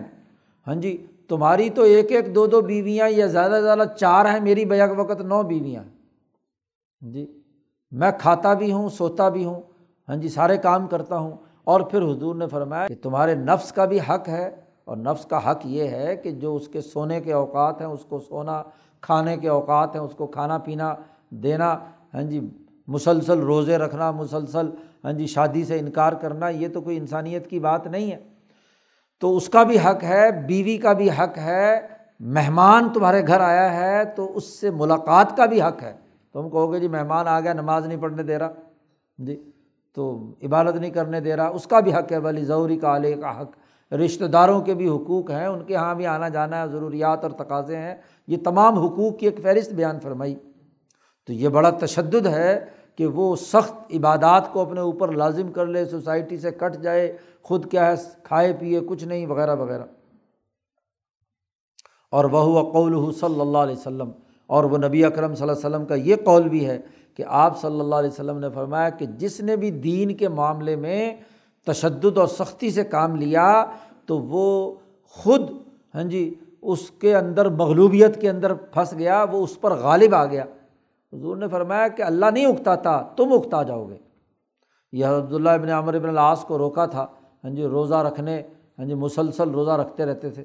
تو حضور نے منع فرمایا کہ سو میں وصال جو ہے نا، وہ نہ رکھا کرو۔ انہوں نے کہا اچھا،, اچھا ہاں جی حضور نے فرمایا کہ ایسے کرو کہ پندرہ دن ہاں جی اس نے، پندرہ دن، انہوں نے کہا پندرہ دن رکھوں اور پندرہ دن چھوڑ دوں۔ حضور نے فرمایا کہ بھائی، ایک دن چھوڑ دو، ایک دن رکھ لو۔ سو میں داود اگر رکھنا ہی چاہتے ہو۔ ورنہ تو کوئی ضروری نہیں، مہینے میں صرف تین روزے کافی ہیں ایام بیس کے۔ اب وہ کہتے ہیں آخر زمانے میں بوڑھے ہوئے تو روزے کے نتیجے میں کیا ہے؟ آنکھیں چلی گئیں۔ ظاہر ہے جب پانی کی کمی جسم میں ہوتی ہے، گردوں پر اثر ہوتا ہے، تو آنکھوں پر اثر ہوتا ہے، تو آخر میں نابینا ہو گئے، مسجد میں جانا بھی مشکل ہو گیا۔ تو اس وقت روتے تھے کہ کاش کہ میں اپنے خلیل حضرت محمد صلی اللہ علیہ وسلم نے جو مجھے رخصت دی تھی، وہ رخصت قبول کر لیتا۔ اب میں نماز سے بھی، جماعت کی نماز سے بھی کیا ہے، محروم ہو رہا ہوں۔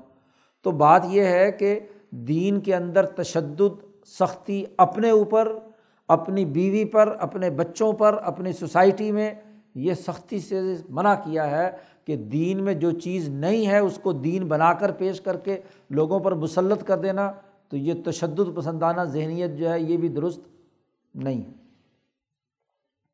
شاہ صاحب کہتے ہیں فیضا سورا حاضل متعمق اول متشدد، بالخصوص ایسا انتہا پسند آدمی، متعمق بھی کہا، اور ایسا متشدد آدمی اگر کسی قوم کا استاد بن جائے اور ورعیس ہم ان کا لیڈر بن جائے، ان کی جماعت کا سربراہ بن جائے، تو تم ذرا گمان کرو ضن حاضہ امر و شرعی لوگ یہ سمجھیں گے کہ یہ شریعت کا ہی حکم ہے۔ کیونکہ جی فلاں پیر صاحب نے یہ کیا ہے، فلاں بزرگ نے یہ کیا ہے فلاں گورنر صاحب نے، حکمران نے یہ کام کیا ہے۔ اور شاہ صاحب کہتے ہیں، یہ وہ بیماری ہے جو یہود و نصارہ کے راہبوں میں پیدا ہوئی تھی۔ حاضہ دا الرحبان الہود و نصارہ ان کے راہبوں نے یہ مرض پیدا کر دیا تھا اور اس کے نتیجے میں خرابی پیدا ہو گئی۔ اور عجیب بات ہے، ہمارے حضرت رحمۃ اللہ علیہ فرمایا کرتے تھے کہ یہ لوگ جو ہیں، کمزور ذہن کے لوگوں کو اس طرح کے متشدد اعمال کرنے کی طرف متوجہ کر دیتے ہیں جی تحجد کے اتنے فضائل ہیں، نفل پڑھو گے تو اتنے فضائل ہیں۔ وہ بیچارہ پہلے ہی جسمانی مریض ہے ہاں جی اور اس کو روزے رکھواتے ہیں۔ تو حضرت فرماتے تھے، یہ کوئی علاج ہے؟ علاج تو جس کا جو کمزور ہے، بھوکا ہے، اس کو تو کھلانا اس کا علاج ہے۔ اس لیے حضرت شاہ عبد القادر صاحب رائے پوری نے فرمایا کہ جو آدمی ہمارے طریقے کا پورا ذکر کرے، اس کو مرغے کھانے چاہئیں مرغن غذائیں کھائے تاکہ کہیں مالی خولیا نہ ہو جائے۔ آج کل یہی ذہنی مریض اس وقت پوری دنیا میں سب سے زیادہ ہوتے جا رہے ہیں اور پاکستان میں تو خاص طور پر، کیونکہ جب غذائی کمی کا شکار ہے ہاں جی تو اس کے نتیجے میں کیا ہوگا؟ ذہن میں پوری توانائی نہیں ہوگی، تو ذہن چھوٹا دولے شاہ کے چوہے کی طرح رہ جائے گا۔ وہ کسی ایک بات پر سوئی اڑ گئی تو اڑ گئی، اس سے آگے پیچھے۔ تو یہ تشدد اور تعمک کے اثرات ہیں جو انتہا پسندانہ ذہنیت پیدا ہوتی ہے، اس کے دماغ میں مسلط کر دیا، تو دین کہیں سے کہیں مسق ہو گیا۔ دین کی جو اجتماعیت، اس کا شعور، اس کا بنیادی تعلیمات ہیں، وہ غائب ہو جاتی ہیں۔ تین بنیادی اسباب بیان کرنے کے بعد چوتھا اسباب سبب بیان کر رہے ہیں۔ ومین ہا الاستحسان۔ استحسان بھی کیا ہے؟ بڑی خرابی ہے۔ لیکن یہاں جس استحسان کا شاہ صاحب نے تذکرہ کیا، وہ جاہلوں کا استحسان ہے۔ کیونکہ یہ ساری بات بیان کرنے کے بعد آخر میں کہہ دیا کہ المراد بحاظہ کل ہی مالئی سا استمباتم من کتاب اللہ و سنت رسول ہی استحصان کے آخر میں جملہ کہہ دیا کہ وہ استحصان جو اللہ کی کتاب اور رسول سے فقہ نے، بالخصوص امام اعظم، امام ابو حنیفہ نے اخذ کیا ہے، وہ اس سے مراد نہیں ہے۔ یہ جاہلوں کا استحصان ہے کہ جو اپنے خیال کے مطابق جس چیز کو اچھا سمجھتے ہیں، اس کو ہاں جی پھیلانے کی کوشش کرتے ہیں۔ تو ومن ہا الاستحسان اس میں سے کیا ہے؟ ایک خرابی جو ہے استحصان ہے، جاہلوں کا استحصان وہ حقیقت ہو اس کی حقیقت یہ ہے کہ کسی آدمی نے ہاں جی شار علیہ السلام کو دیکھا کہ انہوں نے کسی کام کی کوئی، کسی چیز کی حکمت بیان فرمائی۔ ہاں جی کہ اس حکمت کی وجہ سے یہ چیز ضروری قرار دی گئی ہے۔ یہ جیسے اسرار یہاں پر بیان کیے گئے ہیں۔ اور وہ یہ سمجھتا ہے کہ شریعت جو ہے، تشریح کا مرکز یہی حکمت ہے۔ تو شاہ صاحب کہتے ہیں فیختلس بعضماں ذکر نا من اسرار تشریح پیچھے شریعت کے اسرار میں سے جو ہم نے اسرار بیان کیے ہیں، نماز کا یہ سر ہے، روزے کا یہ سر ہے، فلاں کا یہ سر ہے، راز بیان کیے ہیں، ان میں سے کوئی ایک راز اچک لیا۔ مجموعی سارے راز نہیں دیکھے، پوری حکمت نہیں، حکمت کا پورا ڈھانچہ نہیں دیکھا۔ کسی ایک حکمت کی بات کو وہاں سے اچک لیا اور اپنے خیال کے مطابق، اپنی عقل کے مطابق جو ہے وہ لوگوں کے لیے اسے شریعت بنا کر پیش کر دیا۔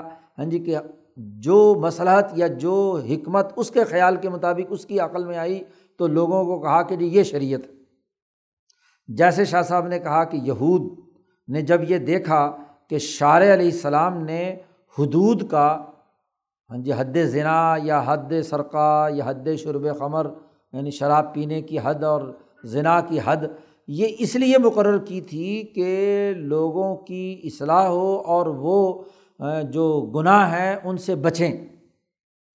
تو اس سے ڈانٹ ڈپٹ کے لیے یہ صرف حدود فرض ہوئی۔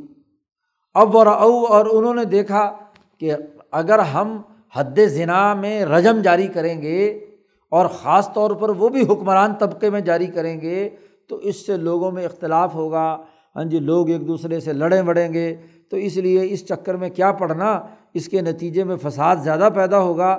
تو فسط ثنو انہوں نے استحصان کیا کیا کہ تحمیم الوجہ والجلد، کہ منہ کالا کیا جائے اور کوڑے برسا لیے جائیں۔ جو ذانی جس پر ذنا ثابت ہو جائے، بجائے اسے سنسار کرنے کے ہاں جی اس کو یہ دو سزائیں دے دی جائیں کہ اس کا منہ کالا کر کے ہاں جی گدھے پہ سوار کرا کے ہاں جی پوری اس پہ چکر لگوایا جائے اور پھر اس کے بعد اسے کوڑے مار لیے جائیں تو بس معاملہ ہاں جی پورا ہو جائے گا۔ جبکہ تورات میں واضح طور پر رجم کا حکم موجود تھا، لیکن اپنے خیال کے مطابق انہوں نے اس رجم کا کی حکمت صرف ڈانٹ ڈپٹ اور سزا کی ایک شکل انہوں نے سامنے رکھی۔ اور وہ انہوں نے کہا کہ یہ ڈانٹ ڈپٹ تو منہ کالا کرنے سے بھی ہو جائے گی تو چلو، تو خاص طور پر حکمران طبقے ایسا جرم کرتے تو ان کو اس طرح کی سزا دیتے، اور اگر بیچارہ کوئی غریب پھنس جاتا ان کو تو اس کو سنسار کر کے مار دیتے، وہاں اصل طورات پر عمل کرتے۔ تو یہ طبقاتی نظام جو ہے انہوں نے ہاں جی بنا لیا، اور اس میں وہ استحصان حکمران اور سرمایہ دار طبقوں کے لیے ہاں جی اجازت دینے لگ گئے کسی کاموں کے کرنے کی۔ فبئی نبی صلی اللہ علیہ وسلم نبی اکرم صلی اللہ علیہ وسلم نے بتلایا کہ یہ تحریف ہے۔ یہی تورات کے اندر تحریف ہے کہ تورات کا حکم یہ تھا اور انہوں نے اپنے طور پر یہ بنا لیا۔ اور یہ اللہ کی جو حکم منسوس طورات میں تھا، اس کے اندر اپنی رائے سے دخل دینا ہے۔ رائے کے ذریعے سے اس کے اندر تبدیلی پیدا کرنا ہے۔ تو یہ نبی اکرم صلی اللہ علیہ وسلم نے واضح کر دیا۔ تو یہ استحصان ہے۔ اب اس استحصان کی ممانعت کے سلسلے میں چار صحابہ کے اقوال یہاں پر شاہ صاحب لے کر آئے ہیں۔ ان ابن سیرین ہاں جی محمد ابن سیرین جو مشہور آدمی ہیں، تعبیرات، خواب کی تعبیرات والے محدث ہیں، تابعی ہیں، وہ فرماتے ہیں قالا فرماتے ہیں کہ اول من قاس ابلیس۔ سب سے پہلے جس نے قیاس کیا تھا، وہ شیطان تھا۔ جی وما عبیدت شمس والقمر اللہ بالمقائس اور جو پچھلی امتوں میں سورج اور چاند کی غلامی یا عبادت کی گئی، اس کی وجہ بھی قیاس تھا۔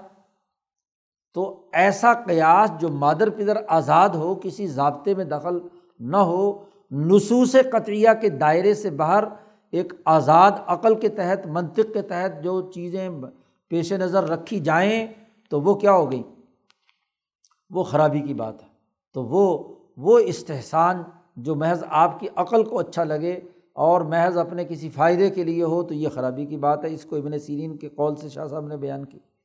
حسن بصری کا قول نقل کیا کہ انّا تلا حاضر آیا، انہوں نے یہ آیت تلاوت کی تھی خلق منارم و خلق تہ منتین ہاں جی کہ ابلیس نے اللہ کے سامنے کہا تھا کہ میں نے سجدہ اس لیے نہیں کیا کہ مجھے تو نے اللہ آگ سے پیدا کیا ہے اور اس کو مٹی سے پیدا کیا ہے۔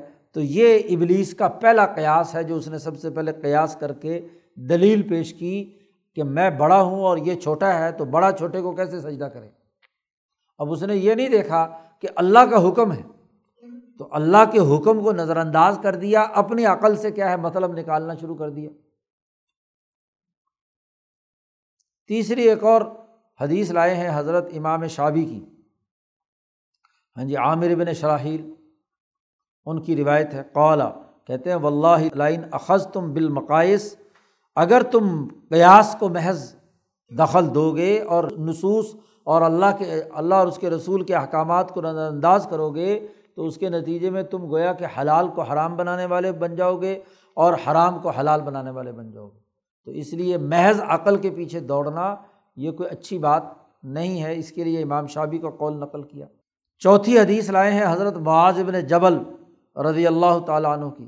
وہ فرماتے ہیں کہ یفتح القرآن الناس حتیٰ یکر المرا و صبی و رجل جی سارے لوگوں کے لیے قرآن کا دروازہ کھول دیا گیا۔ ہاں جی بچے پڑھیں، بڑے پڑھیں، مرد پڑھیں، کوئی بھی پڑھے۔ تو فیقول الرجلو ایک آدمی ہاں جی بیچارہ نیا نیا مولوی بن کر آیا اور قرآن اس کے لیے کھل گیا تھا۔ ہاں جی اس نے آ کر قرآن پڑھا، قد قرأت القرآن، اس نے قرآن پڑھا۔ تو لوگوں نے بیچارے قاری کی طرف کوئی توجہ نہیں دی، کوئی نظر و نیاز نہیں دیا، کوئی پیسے نہیں دیے۔ لوگ اس کے متبین اس کے مرید نہیں بنے۔ فلم اتبا جی و اللہ بھی فیم لعلی اتبا اس نے کہا قرأت کے پڑھنے سے تو کوئی آواز سن کر آیا نہیں، میرا متبع نہیں بنا، میرا کوئی مرید شرید نہیں بنا۔ تو میں اس کا نظام قائم کرنے کی تقریریں کیا کروں گا؟ لوگوں کو اس کی دعوت دوں گا تو مقرر ہونے کے نتیجے میں واعظین کے پیچھے لوگ لگ جاتے ہیں تو شاید میری لوگ اتباع کریں۔ جی لیکن وہ بیچارہ کھڑے ہو کر بڑے واز ووز کیے، بڑا چیخا چلایا، مسجد میں اکیلا ہی سپیکر میں لگا رہا، تو لیکن فلم یتبا کوئی اس کی اتباع کرنے کے لیے نہیں آیا۔ اب اس نے سوچا کہ میں نے قرآن پڑھا تھا، تب کوئی نہیں آیا۔ نظر و نیاز دینے کے لیے، جنت میں ٹکٹ خریدنے کے لیے۔ ہاں جی میں نے تقریر کی تھی تو تب بھی کچھ نہیں ہوا۔ تو اب میں یہ کرتا ہوں ہاں جی کہ اپنے گھر کے اندر ایک مسجد بناؤں گا، بڑی عالی شان اپنے ڈیرے کے اندر الگ سے۔ جی شاید لوگ اس مسجد سن کر مسجد کے نام پر میرے پاس آنا شروع ہو جائیں۔ تو اس نے مسجد بنائی اپنے گھر میں، لوگوں کو بڑی دعوت دی، پھر بھی کوئی ادھر نہیں نہیں آیا۔ اس نے کہا، عجیب بات ہے، میں نے قرآن پڑھا تو کوئی نہیں آیا۔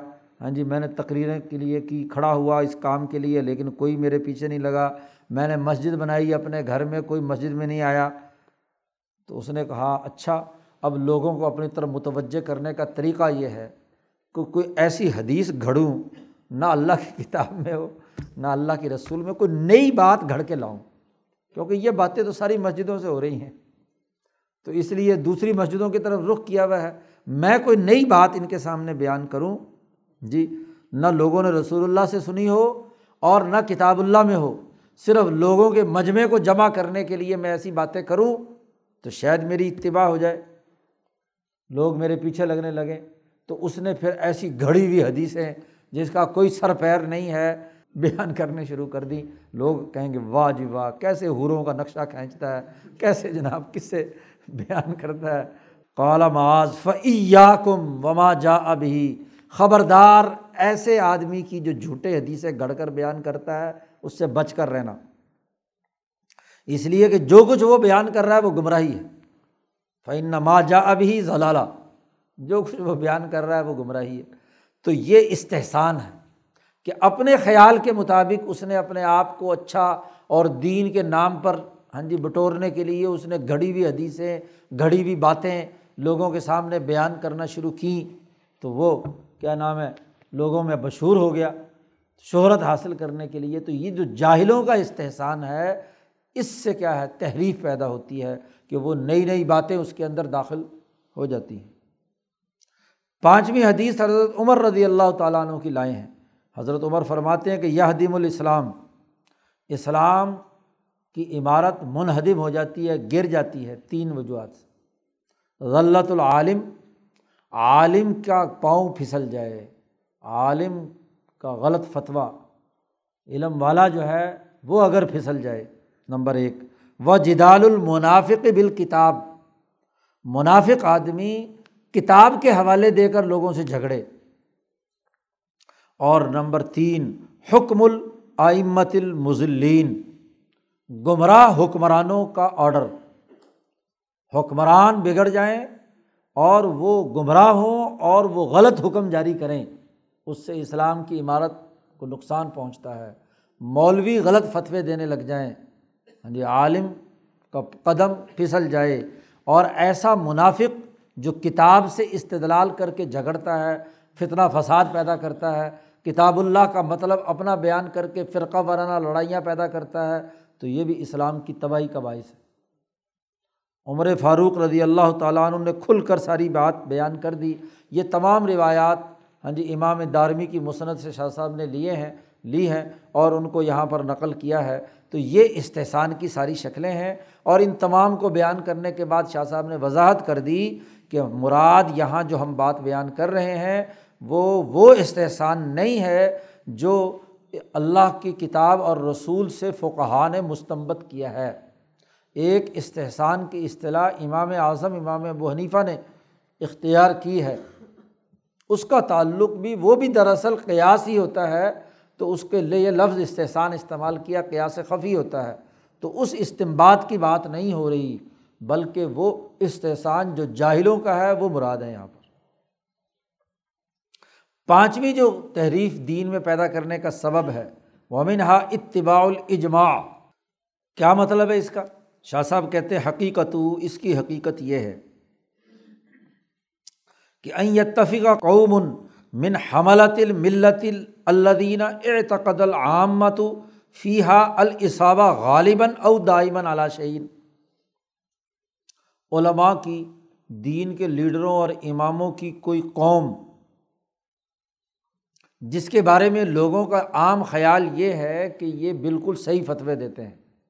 غالباً یا دائمن اور وہ سارے اجماع کریں، اتفاق کر لیں۔ اور فیوزن ان دالی کا دلیل قاطع علا ثبوت الحکم اور ان کا یہ گمان ہو کہ ان کے خیال کے مطابق اس حکم کی یہ دلیل قطعی ہے۔ حالانکہ وزالی کا فیمہ لئی صلاح اصل و من الکتابی و سننا حالانکہ کتاب و سنت میں اس کی کوئی اصل موجود نہ ہو۔ تو ایسے اجماع کی اتباع کرنا بھی دین میں تحریف کا سبب بنتا ہے۔ وہ غیر الاجماع ایسا اجماع اس اجماع کے خلاف ہے جو واقعتاً امت کا اجماع ہوتا ہے، جیسے صحابہ کا۔ اس لیے کہتے ہیں کہ کامل اجماع اگر کسی بات میں کہا جا سکتا ہے، اجماع جس جو حجت ہے، وہ صحابہ کا اجماع ہے۔ کیونکہ اس کی بنیاد قرآن و سنت میں موجود ہے۔ اس کی اساس پر ان سے بڑا قرآن و سنت کو سمجھنے والا کون ہو سکتا ہے؟ تو بعد میں جسے کہتے ہیں جی یہ بات بڑی اجماعی ہے۔ چاہے اس کے اندر لاکھ اختلافات بھی ہوں، آج کل ایک بڑا فتنہ یہ بھی ہے کہ اپنی بات کو ثابت کرنے کے لیے کہیں گے جی سواد اعظم نے یہ کہا ہے۔ تو حضرت مجد الفسانی نے کہا کہ تمہارا سواد اعظم پتہ نہیں کون ہے۔ حضرت نے فرمایا کہ اگر ایک اللہ والا جو قرآن و سنت پر عبور رکھتا ہے اور حق پر قائم ہے، وہ ایک اکیلا بھی سواد اعظم ہے۔ چھ جائے کہ سیاہ سر اکٹھے کر لیے جائیں اور لیکن ان سروں میں مغز اور کھوپڑی نہ ہو، تو وہ اجتماع اجماع جو ہے، جو جس کی کوئی بنیاد نہ قرآن میں ہے، نہ حدیث میں ہے، اس کی بنیاد پر اگر سارے مولوی بھی ایک زمانے کے متفق ہو جائیں، تو اس کی اتباع کرنا بھی تحریف کا سبب بنتا ہے۔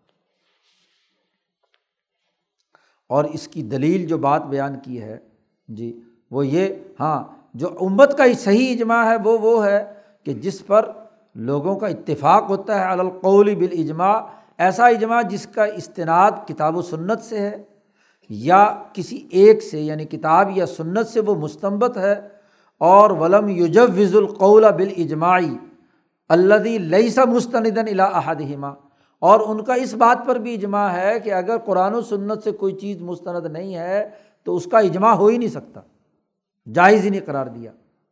چنانچہ اللہ تعالیٰ کا یہ قول پیش کیا بھائی ذاکیل الحمۃ ما انضل اللہ جب ان سے کہا جاتا ہے کہ جو اللہ نے حکم دیا اس کی اتباع کرو، تو وہ کیا کہتے ہیں؟ اجماع کی بات ہی کرتے ہیں نا، کہتے ہیں بل نتب ما الفینہ علیہ آبا انا ہم تو اتباع کریں گے اس کی جو ہمارے ابا جان نے کہا ہے، چاہے ابا کتنا ہی غلط کہہ رہا ہو۔ تو یہاں بھی یہی ہے۔ ایسے ہی جیسے یہودیوں نے یہ اجماع بطور اپنے خیال کے مطابق کہ عیسیٰ علیہ السلام اور حضرت محمد صلی اللہ علیہ وسلم کی نبوت کی نفی کرنے کے لیے اسی طرح کا استدلال تھا نا، ان کا بھی کہ ہمارے آبا و اجداد جو ہیں وہ تو نہ عیسیٰ کو مانتے ہیں، نہ نبی کو مانتے ہیں، موسیٰ علیہ السلام کی حکمرانی چل رہی ہے۔ اللہ بین اسلاف ان کے اسلاف جو ہیں، انہوں نے ان کی حالت کو اچھی طرح دیکھا ہے، وہ شرائط انبیاء پر پورا نہیں اترتے۔ ہاں جی تو اس لیے ہم نہیں مانتے۔ تو ایسا اجماع باطل اجماع ہے۔ اس کی کوئی قانونی حیثیت نہیں، بلکہ تحریف کا سبب بنتا ہے۔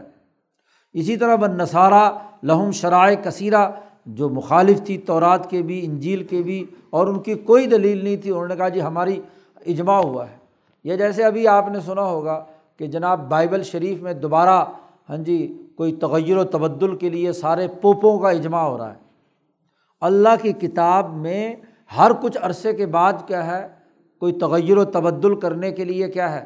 ہاں جی اجماع کیا جاتا ہے کہ جی یہ تغیر تغیر و تبدل کر دیا جائے۔ تو کچھ ہر کچھ عرصے کے بعد اگر بائبل کی تاریخ اٹھا کر دیکھیں تو پچھلے دو ہزار سال میں دس دفعہ اس کے اندر کیا ہے؟ اجماع کے ذریعے سے انہوں نے ہاں جی اس کے اندر تغیر و تبدل کیا ہے۔ اور ماشاء اللہ ابھی چین کے صدر نے بھی مشورہ دیا ہے مسلمانوں کو کہ ان کو مسلمانوں کو بھی جدید دور کے تقاضوں کے مطابق قرآن لکھنا چاہیے۔ ہاں جی ان کو بھی نیا قرآن لکھنے کی ضرورت ہے۔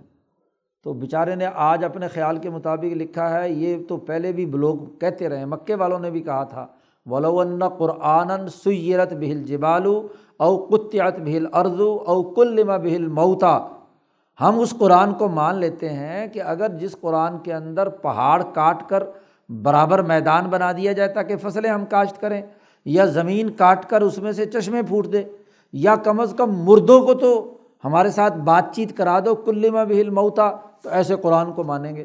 یہ قرآن جو ایسی انہونی تو کر نہیں سکتا اور ہمیں عدل کا حکم دیتا ہے، ہمیں نماز کا حکم دیتا ہے، اس کو کیسے مانیں؟ یعنی جو نارمل سسٹم بنانے سے متعلق امور ہے انہیں تو قبول کرنے کے لیے تیار نہیں۔ کوئی انہونی چاہیے ان کو، تو وہ قرآن مانیں گے مانیں گے۔ تو یہی وہ تغیر و تبدل ہے، جاہلوں کا اجماع ہے، اس کا کوئی اعتبار نہیں ہے۔ یہ بھی تحریف کا سبب بنتا ہے۔ چھٹی بات جو دراصل تحریف پیدا کرنے کا سبب بنتی ہے، وہ یہ کہ غیر معصوم کی تقلید اختیار کرنا۔ تقلید حقیقی جو ہے، اندھی تقلید، وہ صرف معصوم کی ہو سکتی ہے۔ اور معصوم صرف نبی ہوتا ہے۔ ہاں جی؟ تو اس لیے اس کے علاوہ غیر معصوم کی ایسی تقلید کہ جس میں ہاں جی سوچ سمجھ ساری ختم کر دی جائے، تو یہ بھی تحریف کا سبب بنتی ہے۔ آنی اس تقلید غیر معصوم سے میری مراد یہ ہے کہ نبی اللہ دی ثبت عصمت ہو جس کی نبوت بالکل، عصمت بالکل ثابت ہوتی ہے، اس کے علاوہ کسی اور کی اندھی تقلید کرنا۔ اور اس کی حقیقت یہ ہے کہ اگر علمائے امت میں سے کسی نے اجتہاد سے کوئی مسئلہ معلوم کیا، اب اس کے متبین یہ سمجھتے ہیں کہ یہ جو مجتہد فی مسئلہ ہمارے امام نے اشتہادی سے معلوم کیا ہے، یہ قطعی ہے۔ او غالباً، اور اس کے نتیجے میں جو صحیح حدیث ہے، اس کو رد کر دے۔ اپنے مجتہد کے اشتہاد کو صحیح سمجھیں اور جو اگر صحیح حدیث اس کے مقابلے میں ہے تو اس کو رد کر دیں۔ تو یہ شاہ صاحب کہتے ہیں غلط بات ہے، یہ تقریر جو ہے کوئی معتبر نہیں ہے۔ شاہ صاحب کہتے ہیں حاضت تقلید، یہ تقلید جو ہے غیر و متفق علیہ فی الامت المرحومہ، جو اصل تقلید جس پر پوری امت کا اتفاق ہے اس کے علاوہ ہے۔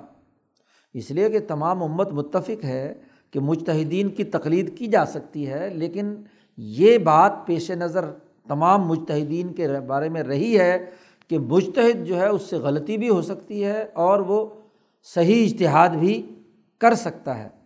تو اور ماں اور اس کے ساتھ یہ بھی لازمی ہے کہ الاستشراف لنسن نبی صلی اللہ علیہ وسلم فی المسلطی، کہ اس مشتحد نے نبی اکرم صلی اللہ علیہ وسلم کی احادیث کو بھی اچھی طرح کنگالا ہو، اس کو بھی دیکھا ہو ہاں جی اچھی طریقے سے اس کی ہاں جی نگاہوں میں ہو، اس کے بعد وہ کوئی اشتہاد کرے تو مشتحد مفتی اور مصیب دونوں ہو سکتا ہے۔ لیکن اگر اپنے فقی اور امام کو ہاں جی غلطی سے مبرہ سمجھ کر یہ کہا جائے کہ جو کچھ وہ کہتا ہے وہ سو فیصد درست ہے، ایسا اعتقاد رکھنا درست نہیں ہے۔ اسی لیے جو لوگ امام ابو حنیفہ، امام شافی امام احمد، امام مالک وغیرہ کو کے مقلد ہیں، وہ کبھی یہ خیال نہیں کرتے کہ جو ہمارے امام نے کہہ دیا وہ لوہب لکیر ہے، وہی حرف آخر ہے اور باقی ائمہ سو فیصد غلط ہے ایسا نہیں ہے۔ ہاں جی یہ بات طے شدہ ہے کہ ہمارا، ہمارے جس امام جس کی ہم تقریر کرتے ہیں، اس نے اشتہاد کیا ہے، ہمارے خیال کے مطابق وہ صحیح ہے۔ جی غلطی کا امکان ہو سکتا ہے۔ اور جس دوسرے مشتحد کی ہم بات نہیں مان رہے یا اس کے قول پر عمل نہیں کر رہے، ہمارا غالب خیال یہ ہے کہ وہ غلط ہے، لیکن وہ بھی صحیح ہو سکتا ہے۔ قطعی طور پر اس کو گمراہ قرار دینا دوسرے فقی کو اور اپنے امام کو قطعی طور پر، حتمی طور پر ہاں جی یہ سمجھنا کہ اس سے غلطی ہو ہی نہیں سکتی، ایسی تقلید حرام ہے۔ ولازم علا انزا زہرا اور ان ہاں جی ان کے اس مسئلے کے خلاف تو تقلید ترک کر دیں گے اور حدیث کی اتباع کریں گے۔ جیسا کہ خود امام ابو حنیفہ نے فرمایا کہ اگر میری کوئی بات جو ہے وہ اگر صحیح حدیث کے مخالف ہو تو میری بات کو دیوار پر ہاں جی ٹکرا کر ختم کر دو، پھینک دو۔ قال رسول اللہ صلی اللہ علیہ وسلم، نبی اکرم صلی اللہ علیہ وسلم کا ارشاد یہاں پر نقل کیا ہے کہ اتخذ، اللہ تعالیٰ کی اس قول کی تشریح ہے کہ اتخذ و احبارہم و روحبانہ اربابم من دون اللہ۔ بخاری کی یہ روایت ہے، یہ آیت نازل ہوئی تو صحابہ نے حضور سے پوچھا کہ یہ یہ بات اللہ پاک نے کہی ہے کہ یہ یہودی لوگ اپنے راہبوں اور اپنے عالموں کو اربابم من دون اللہ اللہ کو چھوڑ کر رب مانتے تھے۔ تو یہ کیسے ہاں جی امبیا کے ماننے والے تھے جو انسانوں کو رب مانتے تھے؟ تو رب ماننا کیا کیا مطلب ہے؟ تو حضور نے اس کی وضاحت فرمائی کہ ان یہ ان اپنے علماء اور پیروں کی عبادت نہیں کرتے تھے، بلکہ مسئلہ کیا تھا کہ لاکن کانو ازا احل الحم شعین جب یہ علماء اور پیر جس چیز کو حلال قرار دے دیتے تو یہ بھی اس کو حلال سمجھنے لگتے، اور جس کو وہ حرام قرار دے دیتے اس کو وہ حرام سمجھنے لگتے۔ خواہ و تورات کے خلاف ہی بات ہو۔ تو یہ ارباب دون اللہ بنانا ہے۔ تو گویا کہ حلال و حرام اللہ کا اختیار ہے اللہ نے اپنا یہ حکم اپنے نبی کے ذریعے سے واضح کیا ہے۔ تو دنیا میں اللہ کا نمائندہ صرف نبی ہے۔ نبی کے بعد جتنے فقہا بھی بات بیان کرتے ہیں، وہ یہ نہیں کہتے کہ ہم حلال و حرام قرار دے رہے ہیں۔ اس لیے شاہ صاحب نے پیچھے تفصیل سے یہ بات بیان کی تھی کہ جب کوئی فقیر امام مشتحد کوئی مسئلہ بیان کرتا ہے تو ہم اس کی تقلید اس لیے نہیں کرتے کہ اس نے حلال قرار دیا ہے۔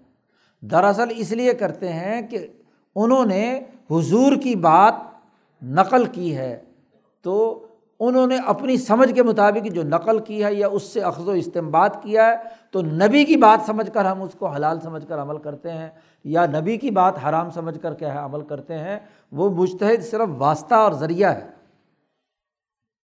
تو ایسے غیر معصوم ان کی تقلید کرنا یہ بھی تحریف کا سبب بنتا ہے۔ اس لیے جاہل مولوی، جاہل پیر، جاہل رہنما وہ لوگوں کو گمراہ کرتے ہیں، دین میں تغیر و تبدل کا سبب بنتے ہیں۔ ساتواں اور آخری سبب تحریف کا کیا ہے کہ ایک ملت دوسری ملت کے ساتھ مخلوط ہو جائے۔ یہودیوں کی کچھ باتیں مسلمانوں میں مل گئی یا عیسائیوں کی مل گئی یا ہندوؤں کی رسومات مل گئیں۔ اس طرح مل جائیں کہ ایک دوسرے کا فرق و امتیاز ختم ہو جائے۔ حتیٰ لاتمیز واحد و من الخرا اور اس کی وجہ یہ ہے کہ ایک انسان کوئی کسی ادیان میں سے، مذاہب میں سے کسی دین میں تھا اور اس کا، اس طبقے کے جو علوم ہے، اس کے ساتھ اس کا دل اٹکا ہوا ہے۔ ادھر کی باتیں بھی اس نے کچھ پڑھ لیں۔ پھر وہ ملت اسلامیہ میں داخل ہوا اور ابھی بھی اس کے دل میں اپنی پچھلی پڑی ہوئی باتوں کا میلان موجود ہے۔ تو اس وجہ سے اس نے، اس ملت کی بھی کچھ چیزیں لے لی اور اس ملت کی چاہے وہ کمزوری تھیں وہ بھی چیزیں لے لی یا گڑی ہوئی چیزیں تھیں، ان کو آپس میں جوڑ کر ہاں جی کچھ سے کچھ بنا لیا۔ یا اس ملت کی کچھ باتیں وضی ہاں، خود اپنی طرف سے حدیثیں بنا کر اس کے اندر داخل کر دی۔ جیسے اسرائیل، بنی اسرائیل کے جو لوگ مسلمان ہوئے، انہوں نے اس طرح کی بہت ساری حرکتیں کیں، جس کے بارے میں نبی اکرم صلی اللہ علیہ وسلم نے فرمایا، اس کی حقیقت کہ بنی اسرائیل ہاں جی جب ان پر امبیا علیہم السلام آئے تو کافی عرصے تک ہاں جی وہ معتدل رہے امبیا کی تعلیمات پر عمل کرتے رہے۔ حتیٰ نشہ فیم یہاں تک کہ ان کے اندر ہاں جی مولدون پیدا ہو گئے اور لونڈیوں کی اولاد آ گئی۔ تو انہوں نے اپنی رائے سے دین کے اندر ایسی باتیں کرنا شروع کر دی کہ فضل و اضلو خود بھی گمراہ ہوئے اور لوگوں کو بھی گمراہ کیا۔ تو بعد میں جو نئے آنے والے شامل ہوتے ہیں، وہ پچھلے ادیان اور مذاہب کی باتیں ان کے دماغوں میں ہوتی ہیں۔ ادھر سے دین انہوں نے سیکھا، دونوں کو آپس میں مکس کر کے ایک ملغوبہ نیا بنا لیا۔ جیسے شاہ صاحب نے مثال دی ہے تفہیمات میں ان غالی قسم کے صوفیوں کی کہ جو سب سے پہلا فرقہ شاہ صاحب کہتے ہیں، اول و فرقت نبتت فی الاسلام اسلام میں جو سب سے پہلا فرقہ پیدا ہوا، جس نے اسلام میں گمراہی کی، وہ المتصوفہ، جو بتکلف صوفی بنے اور انہوں نے گھڑا ہوا تصوف جو ہے، کچھ اجمیوں کے، کچھ یونانیوں کے، کچھ فلسفیوں کی چیزیں لے لی، کچھ ادھر سے دین کی چیزیں لے لی، تو طرح طرح کی شطحیات، طرح طرح کی واحیات جو انہوں نے پھیلائیں۔ اور وہ مما داخلہ فی دیننا علوم و بنی اسرائیل اور شاہ صاحب فرماتے ہیں کہ وہ جو ہمارے دین میں چیزیں داخل ہوئی ہیں، وہ بنی اسرائیل کے کچھ علوم ہو گئے، جاہلیت کے زمانے کے خطبہ کے قصے کہانیاں آ گئے اور یونانیوں کی حکمت داخل ہو گئی، بابل کے لوگ جو پرانے ہیں ان کی دعوت شامل ہو گئی، فارسیوں اور ایرانیوں کی تاریخ دین میں شامل کر لی، علم نجوم اور علم رمل اور علم کلام کی کچھ باتیں حدیث کے نام پر گڑ گڑ کر دین میں شامل کر دیں اور یہی وہ باتیں ہیں۔ کہ جو خرابی پیدا کرتی ہیں، جس سے ایک ملت دوسری ملت سے مخلوط ہو گئی، تو اس کی وجہ سے تحریک پیدا ہوتی ہے۔ اور یہی راز ہے حضور صلی اللہ علیہ وسلم کے اس غضب کا، جب حضور کے سامنے تورات کا نسخہ پڑھا جا رہا تھا۔ تو رات آ گئی کسی کے ہاتھ میں اور وہ حضور صلی اللہ علیہ وسلم کے سامنے کیا ہے؟ ہاں جی تو رات پڑھی جا رہی ہے، وہ ذوق شوق سے ایک آدمی پڑھ رہا ہے، تو حضور صلی اللہ علیہ وسلم کا چہرہ غصے سے سرخ ہو گیا۔ عمر فاروق کی نگاہ حضور کے چہرہ انور پر پڑی اور آپ کی حالت دیکھ کر انہوں نے تورات پڑھنے والے کو کنی ماری کے دیکھتے نہیں ادھر حضور کی حالت کیا ہے؟ جب اس نے حضور کی حالت کو دیکھا تو فوراً کتاب بند کر دی۔ حضور کا غصہ کچھ کم ہوا تو حضور نے فرمایا، خدا کی قسم، اگر آج موسا بھی آ جائے تو انہیں بھی میری اتباع کرنی ہوگی۔ تو تورات کے پڑھنے سے کیوں روک دیا؟ کہ کہیں ان مسلمانوں میں اب یہ تورات پڑھیں گے تو آئندہ چل کر ہاں جی تورات کی اور قرآن کی باتیں۔ اب تورات تو تحریف شدہ ہے، اس کے اندر تو بہت ساری چیزیں ایسی ہیں تو ملا کر یہاں بیان کریں گے تو پھر جو دین کی اصل بات ہے وہ ہاں جی اس میں تحریف ہو جائے گی۔ یا اسی طریقے سے حضرت عمر رضی اللہ تعالیٰ عنہ نے اس آدمی کی پٹائی کی تھی جو حضرت دانیال علیہ السلام کی کتابوں کی تلاش میں تھا، کہ گزشتہ نبی دانیال نبی گزرے ہیں تو ان کی کتابوں کی تلاش میں تھا۔ تو حضرت عمر نے اس کو ہاں جی کوڑے لگوائے کہ یہ کیوں تلاش کرتا پھر رہا ہے؟ کیونکہ اس کے ملنے سے ہو سکتا تھا کہ دین میں تحریف کا راستہ کھلے۔ تو پہلے سے ہی باب زد، سد ذرائع کو سامنے رکھتے ہوئے اس کو روک دیا۔ یہ حضرت عمر کے کوڑوں کا راز بھی یہی ہے کہ دین میں تحریف سے روکا جائے۔ تحریف سے روکنا یہ بڑا بنیادی کام ہے۔ اسی لیے شاہ صاحب نے پیچھے بھی ہاں جی نمازوں اور حج وغیرہ کے اسرار میں بھی یہ بات بیان کی اور آگے القسم الثانی میں تو بڑی تفصیل سے یہ بات شاہ صاحب بیان کریں گے کہ نبی اکرم صلی اللہ علیہ وسلم نے اپنی عبادات کو جماعت کے ساتھ ادا کرنے، بڑے اجتماع میں کرنے کو اس لیے لازم قرار دیا کہ جس کے ذریعے سے تحریف نہ ہو۔ تحریف تبھی ہوتی ہے جب علم ایک مخصوص طبقے کے قبضے میں آ جائے۔ یا تھوڑے لوگوں کے عمل کی حد تک ہو، انفرادی طور پر کیا جائے۔ کیونکہ جب اجتماعی طور پر عمل ہوگا تو ہر آدمی کا عمل دوسرے کی نظر میں ہوگا۔ تو اس کی اگر کوئی تحریف ہو رہی ہوگی تو باقی لوگوں کو پتہ چلے گا، وہ کہیں گے، بھائی، تو کیسے نماز پڑھ رہا ہے؟ تو کیسے حج کر رہا ہے؟ تو کیسے روزہ رکھ رہا ہے؟ تو یہ جو اجتماعیت کی شرط حضور نے لگائی ہے ہر معاملے میں کہ نماز جماعت سے ہوگی روزہ جو ہے تمام لوگ اس کا لحاظ رکھیں گے، پورے رمضان میں حج اجتماعی ہوگا۔ زکوٰۃ کے بارے میں حضور نے فرمایا کہ سب لوگ ہاں جی دوسروں کو دکھا کر اپنی زکوٰۃ دیں تاکہ باقی لوگوں کو بھی شوق ہو کہ وہ بیت المال میں اپنا فریضہ زکوٰۃ ادا کریں۔ اس کو بھی اجتماعی بنایا۔ تو اجتماعیت کی جو شرط نبی اکرم صلی اللہ علیہ وسلم نے عبادات اور اعمال میں کی ہے، اس کی وجہ بھی تحریف کا راستہ روکنا ہے۔ جب علم کے اجارہ دار ایک مخصوص طبقہ بن جائے تو وہی کیا ہے؟ خرابی پیدا کرتا ہے، تحریفات کا سبب بتائیے یہ ساتوں چیزیں جو ہیں، ایسے ہی حکمران طبقوں، ایسے ہی مفاد پرست لوگوں کے ذریعے سے کیا ہے؟ سوسائٹی میں خرابی پیدا کرتی ہیں اور دین کے اندر تحریف پیدا کرتی ہیں۔ تو یہ سات اسباب حضور کے ذخیرہ احادیث کو سامنے رکھ کر، قرآن حکیم کی آیات کو سامنے رکھ کر شاہ صاحب نے یہاں متعین کیے ہیں۔ ان میں کم و بیش تحریف پیدا کرنے والی جتنی بھی چیزیں ہیں وہ اس میں شامل ہو گئی تعاون ہو تعمک ہو، تشدد ہو ہاں جی استحصان ہو، وغیرہ وغیرہ۔ تو اس کے ذریعے سے اس باب میں شاہ صاحب نے سیاست قبرا بین الاقوامی نظام کو محفوظ کرنے کے لیے، ان چور راستوں کو روکنے کے لیے نبی اکرم صلی اللہ علیہ وسلم نے واضح کیا۔ دین کا یہ بنیادی اثاثی اصول ہے۔ سیاست ملیہ جو بین الاقوامی سطح کی ہے، اس کے امور بیان کر دیے۔ اللہ تعالیٰ شاہ صاحب کی باتوں کو سمجھنے اور عمل کرنے کی توفیق عطا فرمائے۔ اللہ مسلم